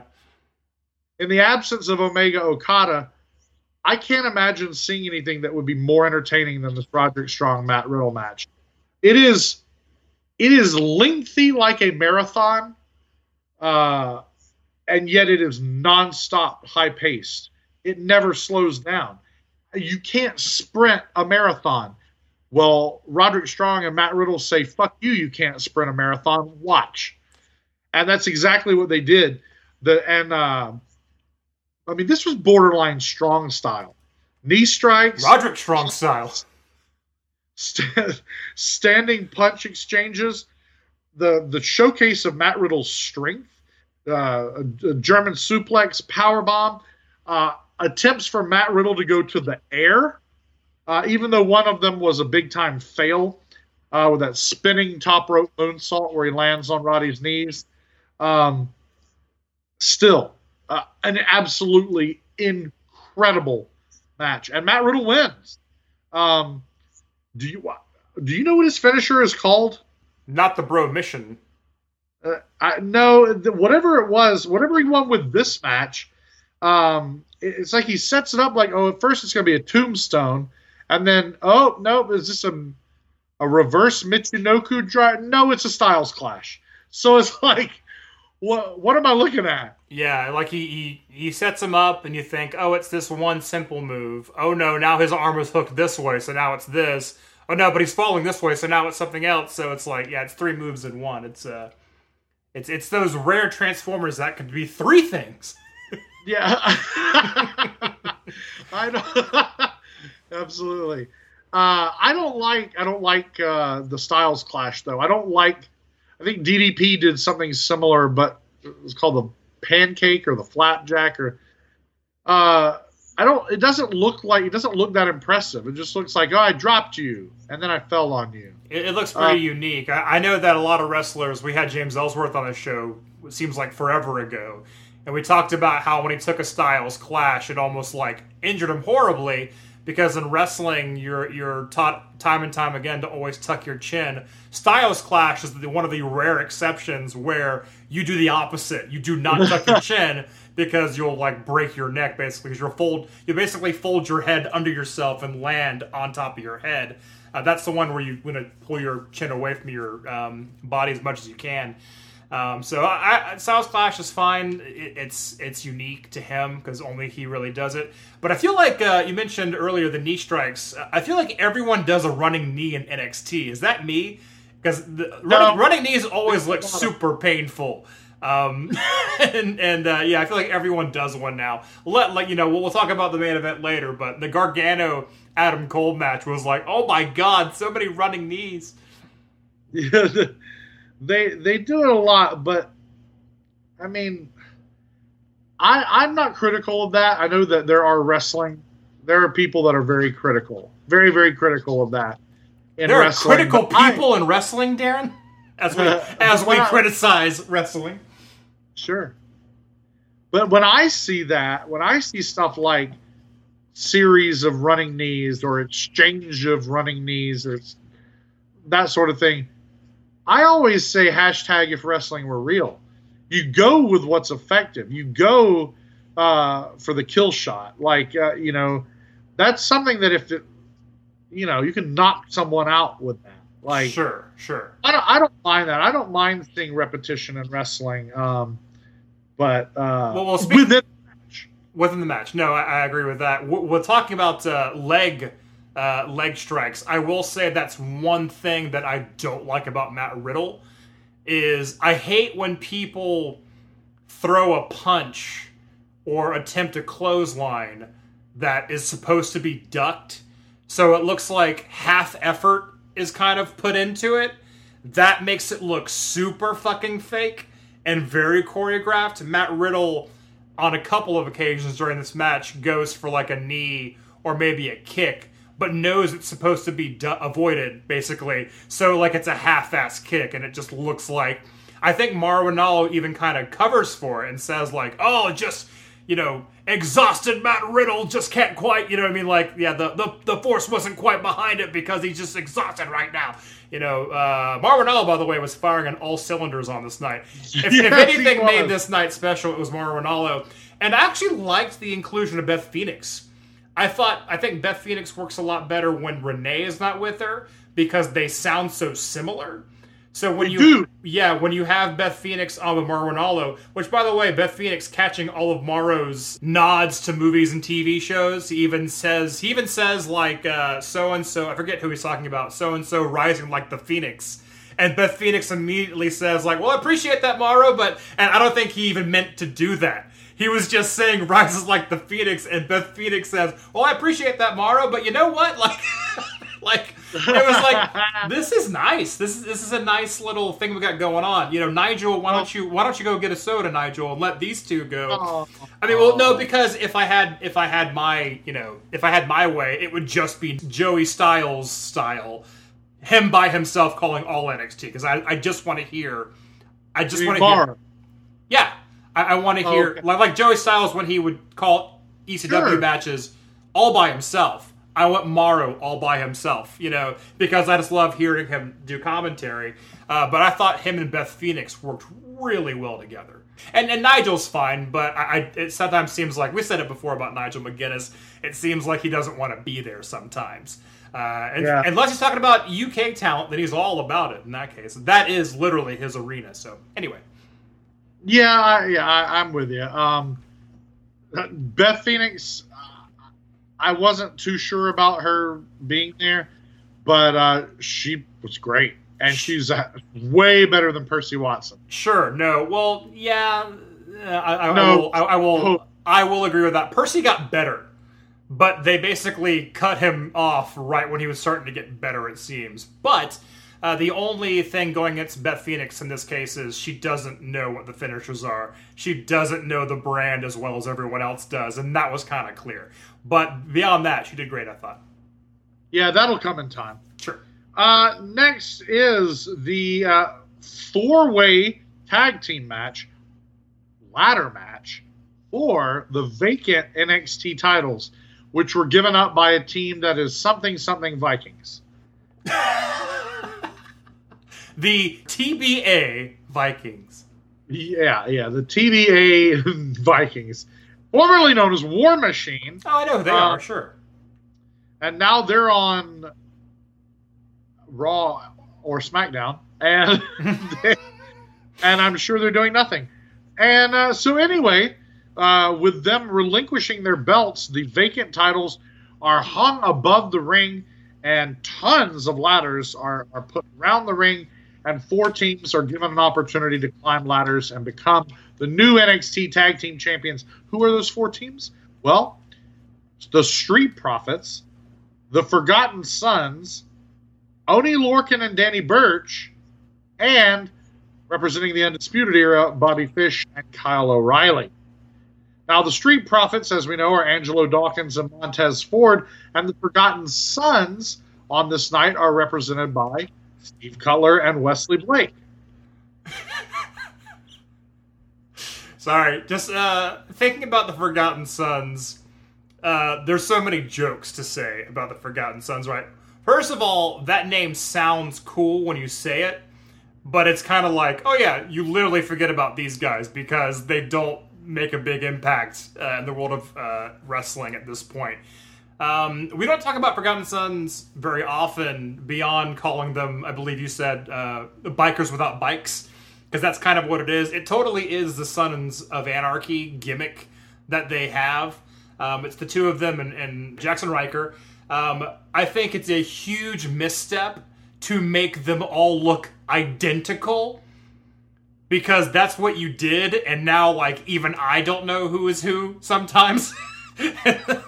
um, I, I, th- I think Actually, it's remarkable the extent to which they made them identical. really they they kind of like muddied all of them up as far as like okay everyone just grow your hair out and just have a beard you don't give a shit about um, because like Cutler is a redhead but you don't know that anymore like he's just he's just dark now and and Wesley Blake is a blonde but no he's just dark now and yeah so they all look identical I, w- I would have let them keep a little bit of uh, individuality so I, I think that's a bad thing about this but hey this is Steve Cutler's first takeover, as we mentioned long ago.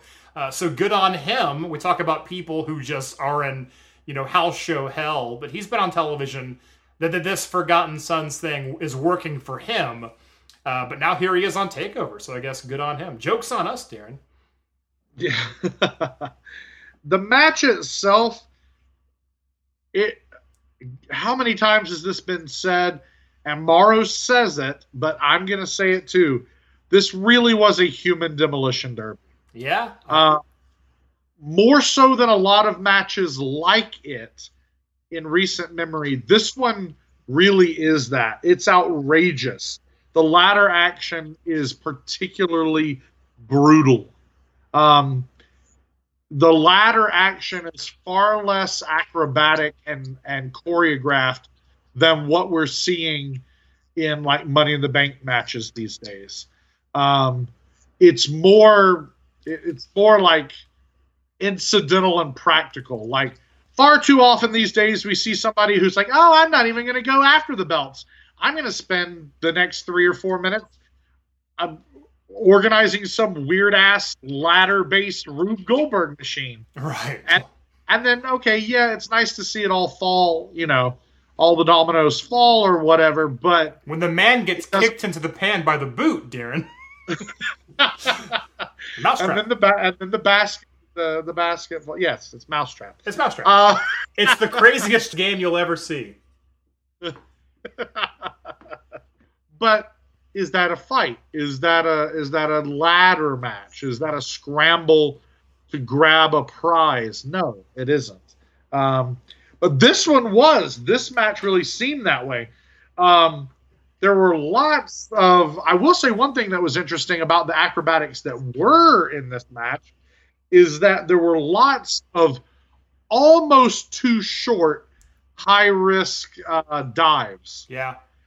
Um, several of them that I was like, that person's about to die. Oh well, they saved themselves, except for Montez Ford.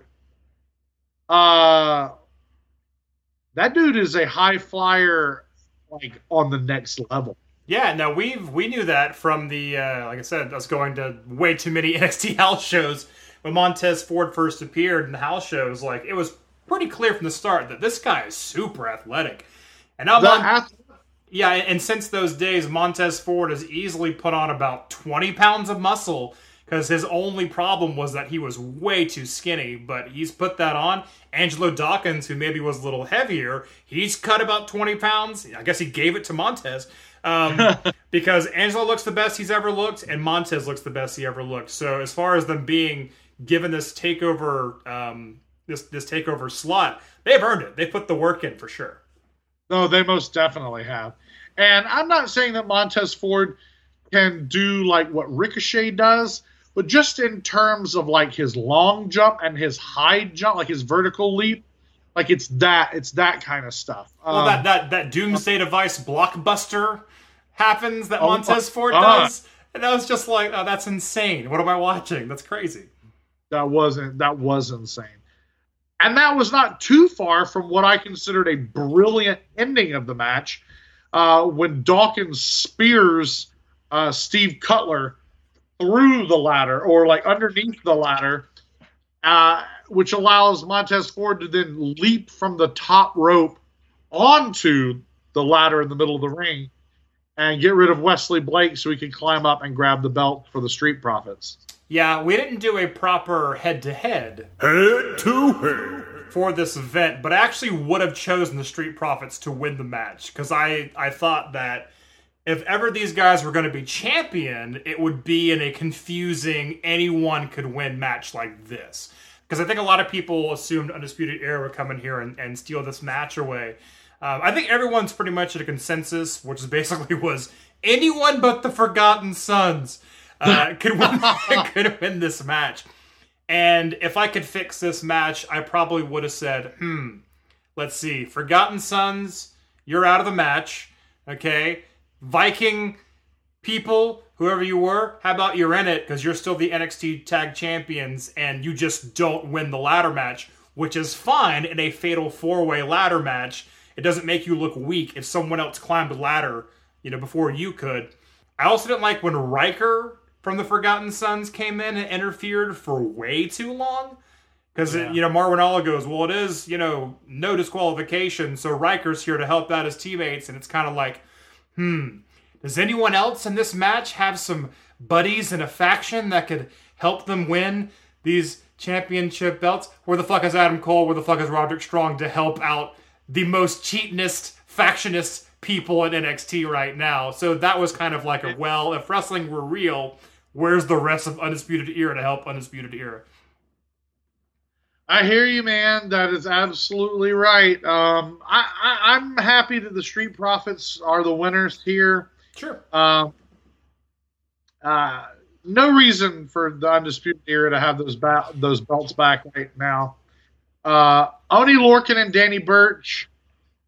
I mean, you would one could say when will their time come, but I mean the Street Profits have been a tag team longer than Burch and Lorcan, and Angelo Dawkins, bless his heart, has been in developmental.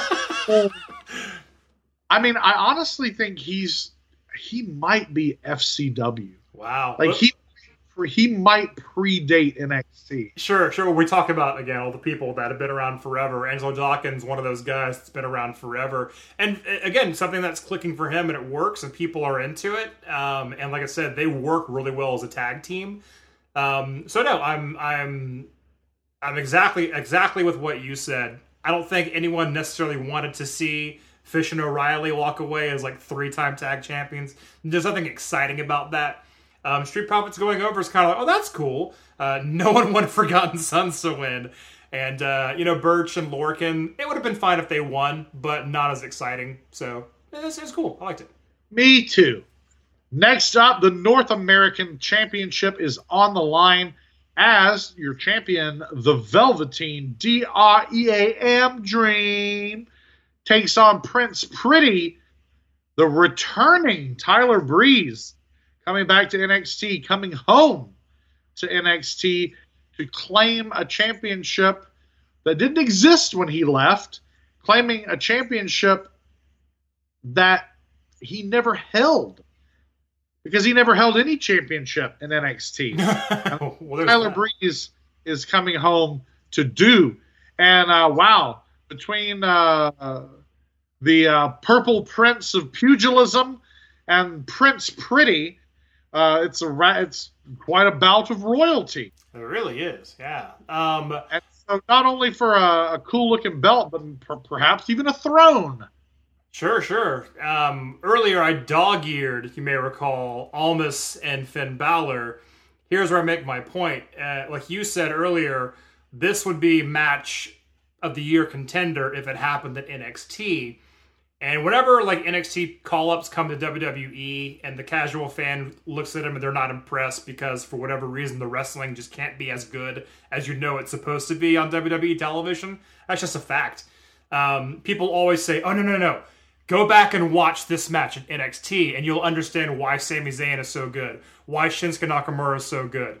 Um, this is kind of like a reversal of that, where if anyone saw Tyler Breeze wrestling in WWE, they wouldn't give a shit about him wrestling in NXT. But no, no, here's why you should have given a shit about him in WWE, because this is what he's capable of and what he's obviously still capable of.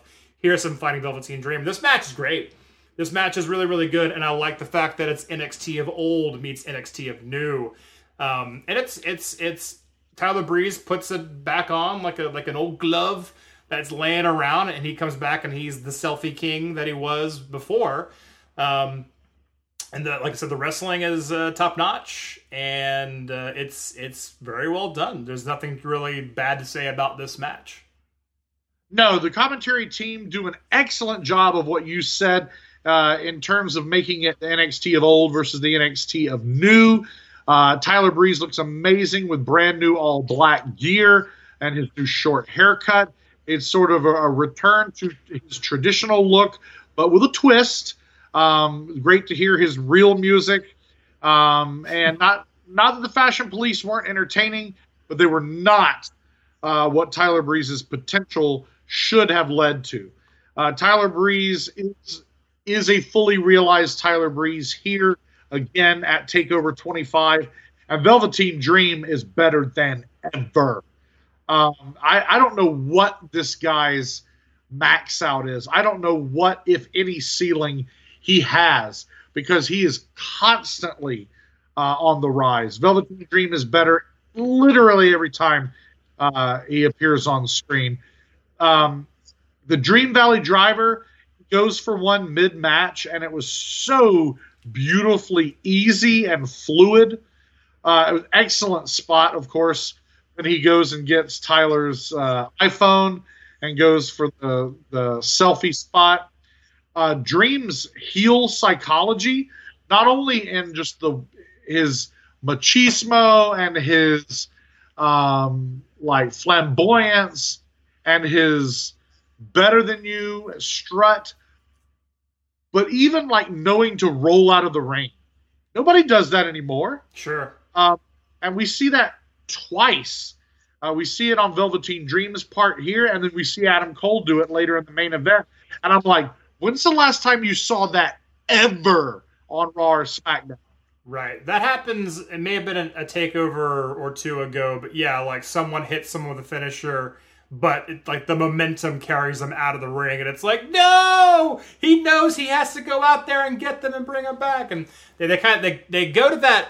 And, and what you said earlier about things not happening twice in the same show, here's where on NXT it actually does happen twice.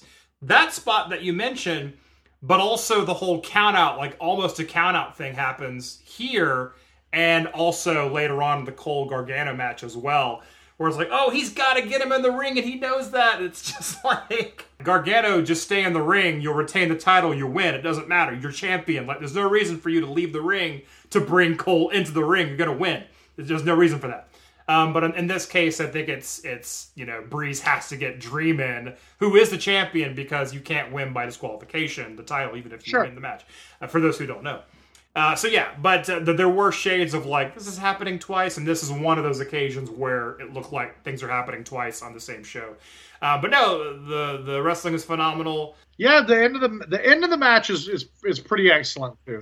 Uh, Velveteen Dream is on the outside. He grabs his North American Championship. He goes and he's going to hit Breeze with the belt, but Breeze takes it away from Dream.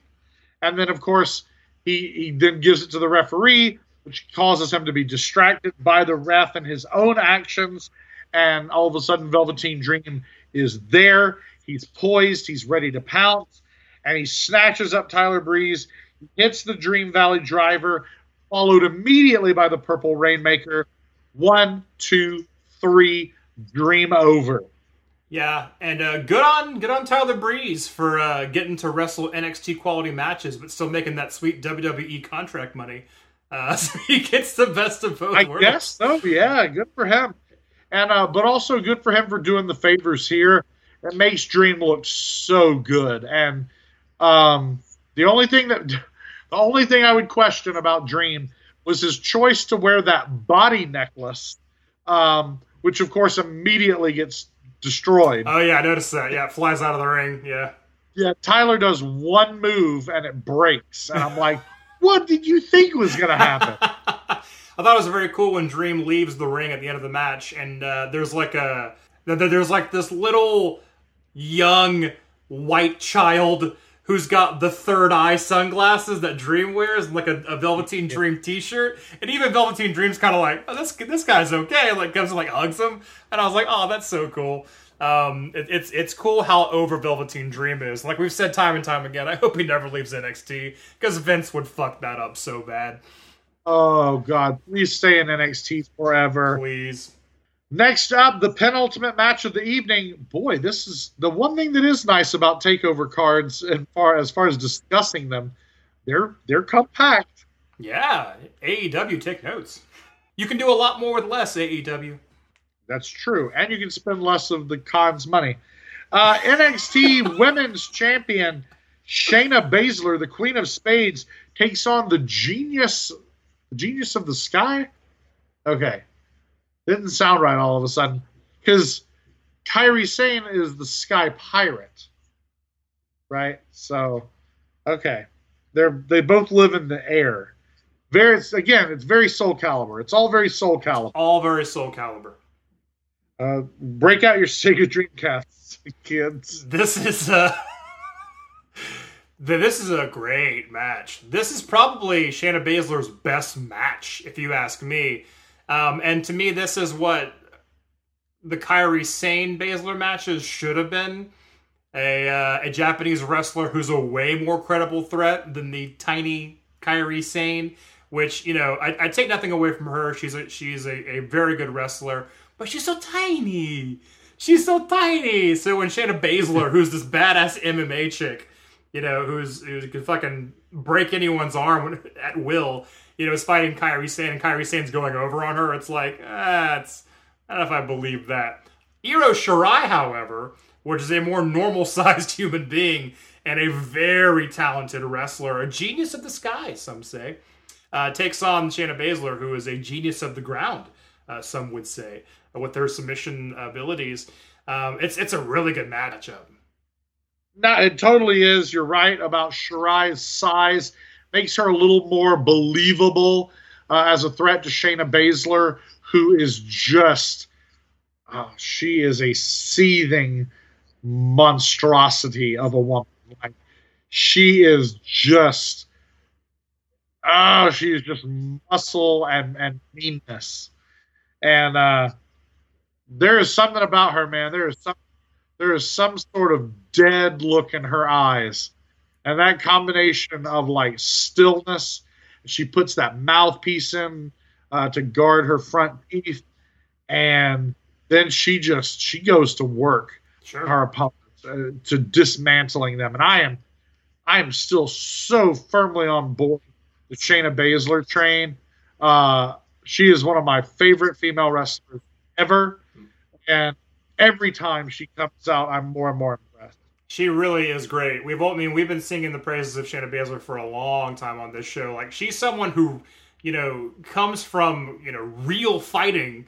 And you, you would immediately assume they're not going to take fake fighting seriously, but she does. She puts in the work. She sells things perfectly. She puts people over the way you're supposed to. She is a professional. And I fucking can't stand that she is booed by that NXT audience. And some of it seems like not just because I'm supposed to boo you, it's like maybe people aren't on board with her for whatever reason. But how could you doubt her ability? I don't understand that. I really don't get it. If, that is No. the case, I might be being worked by by my own kind, my my fans of NXT. I don't know, but some of it kind of seems like malicious, like they really don't like Shayna Baszler, like for some reason. Um, but no, she's she's great. Puts the work in. Phenomenal, phenomenal match. I I agree. Um, I honestly believed that Shirai could win this match at one point. I At thought she was points. going to win. Yeah, I thought, oh, I mean, Baszler's had the belt for a while. Uh, They, I guess this is now now's a good time to take it off. But do you want another Japanese woman to hold the belt after you just had Kairi Sane and Asuka, who had it for over a year? Uh, so it, it is kind of like, a, oh, do we do that? You know, what I mean, it kind of looks a little I won't say suspect. There's nothing. There's, there's nothing like suspicious about it, but it's kind of like, oh, another Japanese woman. You know what I mean? So I, no, I you mean. You can't, I can't really. I'm with you. Can't quite put my finger on it, but it just doesn't seem right. exactly. It, it- it's like it's like you know more Gaijin winning the you know in the the New Japan Pro Wrestling you know IWGP Heavyweight Championship. It's like oh Oh, another yeah. another fucking Gaijin. You know what I mean? Like same thing. Yeah. No, I know, man. There was a time not too long ago where we said that. I guess it was probably when they were running those shows in in California, and uh, like maybe it was the Long Beach show, the G1 special in Long Beach, that we were like, really? You were putting over all the Gaijin Yeah. the, you, just because you're in the United States doesn't mean you have to do that. That doesn't, in fact, that doesn't make any sense. So Oh, stop doing that. Yeah, Omega's your heavyweight champion. Jericho's your intercontinental champion. Fucking Jay White. Switchblade is your U.S. champion. It's like, man, it's Gaijin Palooza.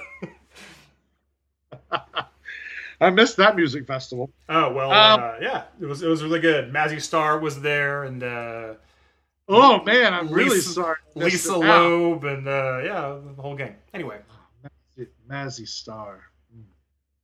no, no, I, I agree with you, Daryn. I agree. well, Baszler locks in her finisher on Shirai, and uh, it's bad enough Then she starts, to quote Mauro, ragdolling her, uh, and then locks it back in firmly. And it's like, she's, I was like, she's going to pass out. She's going to pass out. And then, like, what was really crazy is, like, she was kind of half passing out and then, like, tapped. And normally you don't see that. It's like all like tapping furiously in a panic or passing out. But this was like, oh shit, I'm gonna die. Let me tap out before I die. I would have much rather she just passed out.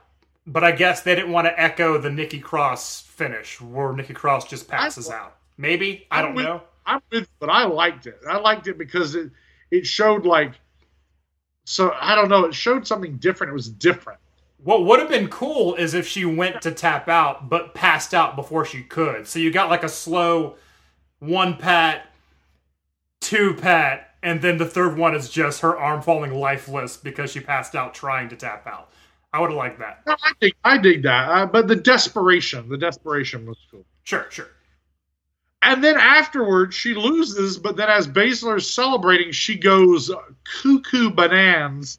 And it's like, One Devastating. of the one of the lesser known breakfast cereals, Cuckoo Bananas, which is uh, I guess what chocolate bananas breakfast cereal. yum. Oh man, well, yeah, we forgot to mention the fact that uh, uh, Shayna Baszler's backup arrives to the ring. Uh, some of the four horsewomen show up, uh, but Candice LeRae shows up with a like a comically large kendo stick. Do you notice that? and just like like like a basically like a baby tree, and just beats up uh, the ladies ringside, which. Uh, Io Shirai grabs that kendo stick after the match and uses it to destroy Shayna Baszler. A baby tree. That's what it looked like. It did look like totally like a baby tree, especially in Candice's hands. Because again, when you talk about somebody being little, Candice LeRae is tiny. She's teeny tiny. But um, also, what is her is her gimmick? She's everybody's friend, Candice LeRae. Like, why? I want to see her wrestling more. I have a feeling she's going to be the one that's going to dethrone Baszler. I think that's where this is all going. Oh hell yes! Sure. That is going to be that's going to be extraordinary. I'm gonna dig that. But that is if Baszler can recuperate from the uh, ass beating, the the welts, the welts that uh, Shirai leaves on Baszler with uh, with that baby tree. Um, The welts were pretty intense. I, I didn't know if she was the NXT Women's Champion or the welterweight champion. oh, Anyone? very good. Did I? Did I do it? Hey Perry, you did it. Yay! And that only leaves the main event of the evening with the NXT Championship on the line. The champion, Johnny Gargano, takes on the Panama City Playboy and the leader of the Undisputed Era. He's here to shock the system, Perry. He is Adam Cole, baby. They should have. They should have called the show Takeover 25. I hope you like the Undisputed Era music because this is the Yes. fourth time you hear "Shock the System," and it was kind of like, oh my god, right? My favorite part is, like I said this once before, it's the NWO music without being the NWO music. Yeah, it helps when Kyle O'Reilly is uh, playing the typically as the tag team title belt like a guitar, much like Hogan did. Obviously, a, a throwback to Hogan, the Hollywood Hogan, I should say. Uh, but yeah, Sure. uh, we, we speak of uh, Undisputed Era. Thus far, they have been unsuccessful uh, in destroying Matt Riddle and getting back those tag team titles. Will Adam Cole be successful in dethroning Johnny Gargano for that NXT World Championship title, Daryn? Well, I know, but will he? well, I know too, but we don't want to say it just yet. Not just yet. No, no. Uh, if he wants to, he's going to have to just about kill Johnny Wrestling to get it. Um, this one is right. That I'm still going to go with Roddy and Riddle as being a superior match to this, but this is in much the same way as Roderick Strong and Matt Riddle. This match is incredible. Wow. It is- It is a sprint. Um, it's a high speed sprint. It is back and forth. There are so many near falls. There's at least three or four places where I thought it was ending. We're probably where I would have ended it, and it went a little bit further. Wow. Um, it was a very good match, much like their first meetup. The first, I'll say, third of the match wasn't very good because I mean, well, their first match was a best of three falls, and it to me it didn't get good until after after the first fall. Um, but in this case, the the first little bit of the match because they know each other so well. There's so many like counters, and they go for the same thing and all that stuff. But the thing with that is because it's so much leg offense and kicks and knees, it kind of looks like a bunch of miscommunication. So it's hard to broadcast that's what's happening and not just, oh, we're fucking up, we're fucking up. Um, so it, it looked a little sloppy in the beginning. And I actually thought this, Daryn.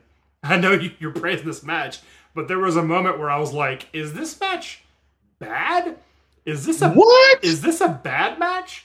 For an instance or two. But like I said, once you got past the first third, then the match really, really picks up. And then, like, you know, the third act, if you will, uh, really, really blows it out of the water. There may have been one too many. One, two, no! He's up again. Like, that can get really exhausting um, for me. But uh, beyond that, no, it, it's a phenomenal match. They're both great wrestlers. Gar- Gargano can have a good match with anyone. I- I've I've always said that about Johnny Gargano. Um, so it's it's very good. Very surprising that Adam Cole does pull out the victory here, and without the aid of the Undisputed Era. So you do, folks, have a new NXT World Champion in Adam Cole. So uh, some gold comes back to the Undisputed Era. But if you were gonna make Adam Cole champion fairly shortly after Gargano won the belt, maybe he should have just won the belt in the first place. Because for Gargano to win the belt that he's never held before, the main title at NXT, he doesn't have it for very long.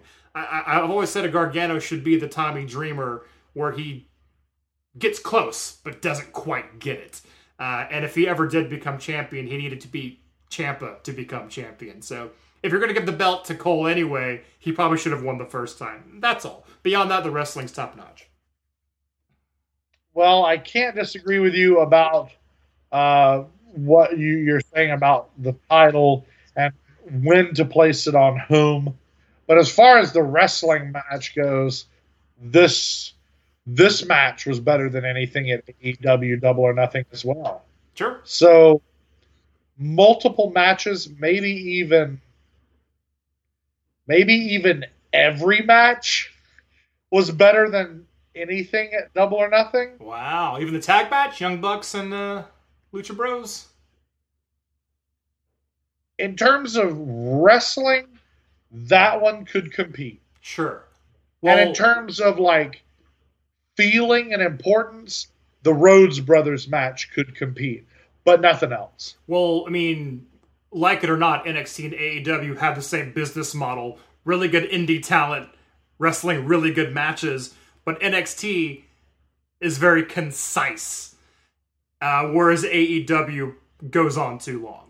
At this point, Yes, and with that, with your statement in mind, and the last two and a half hours uh, as all as all the evidence we need, I will now state in conclusion, until I'm proven differently, NXT is still the best wrestling in the world sure. because at any given time, whether it's five years ago with Sami Zayn and Neville, uh, whether it's three or four years ago with Kevin Owens, Finn Balor, Shinsuke Nakamura, Samoa Joe, or whether we're talking about the reigns of McIntyre and Andrade, or whether we're talking about Adam Cole and Johnny Gargano.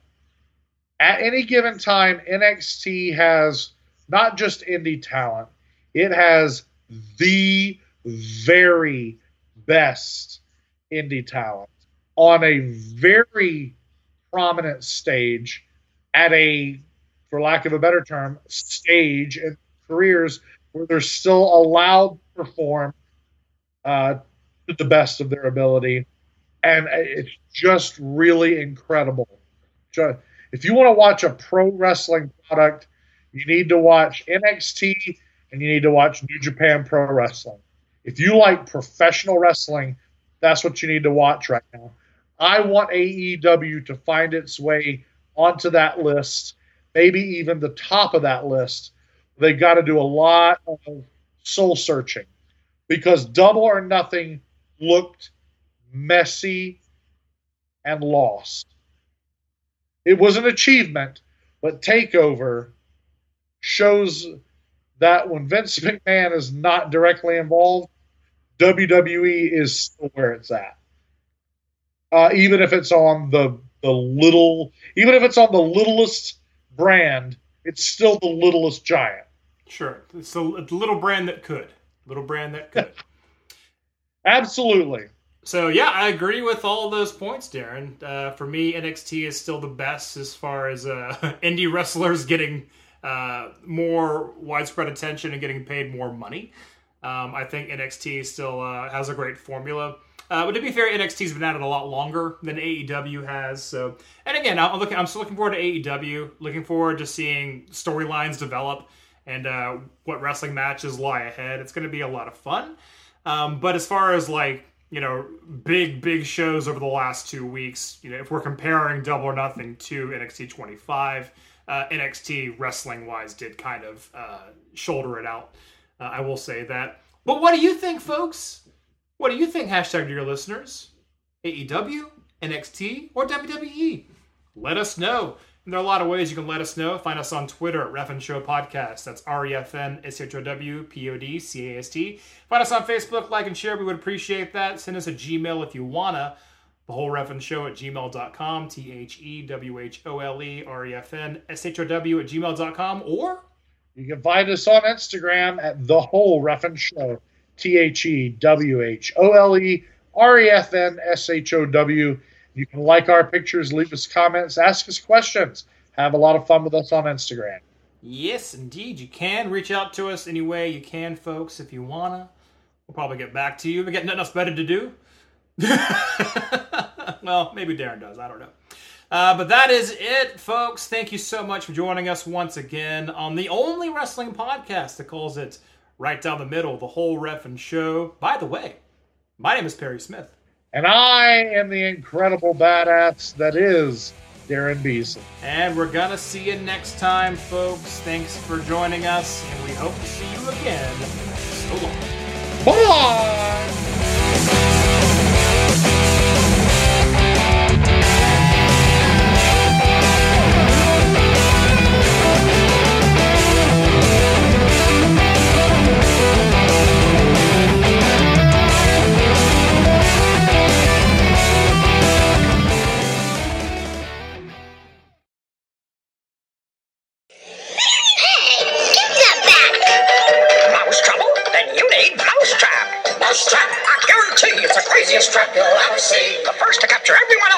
Is the winner. Just turn the crank and snap the blank and put the marble right down the chute. Now watch it roll and hit the ball. Knock the ball in the rubbered up tub, which fits the man into the pan. The trap is set. Here comes the net. Ouch! I guarantee it's the craziest trap you'll ever see. I knew you were a winner. Mousetrap from Milton Bradley.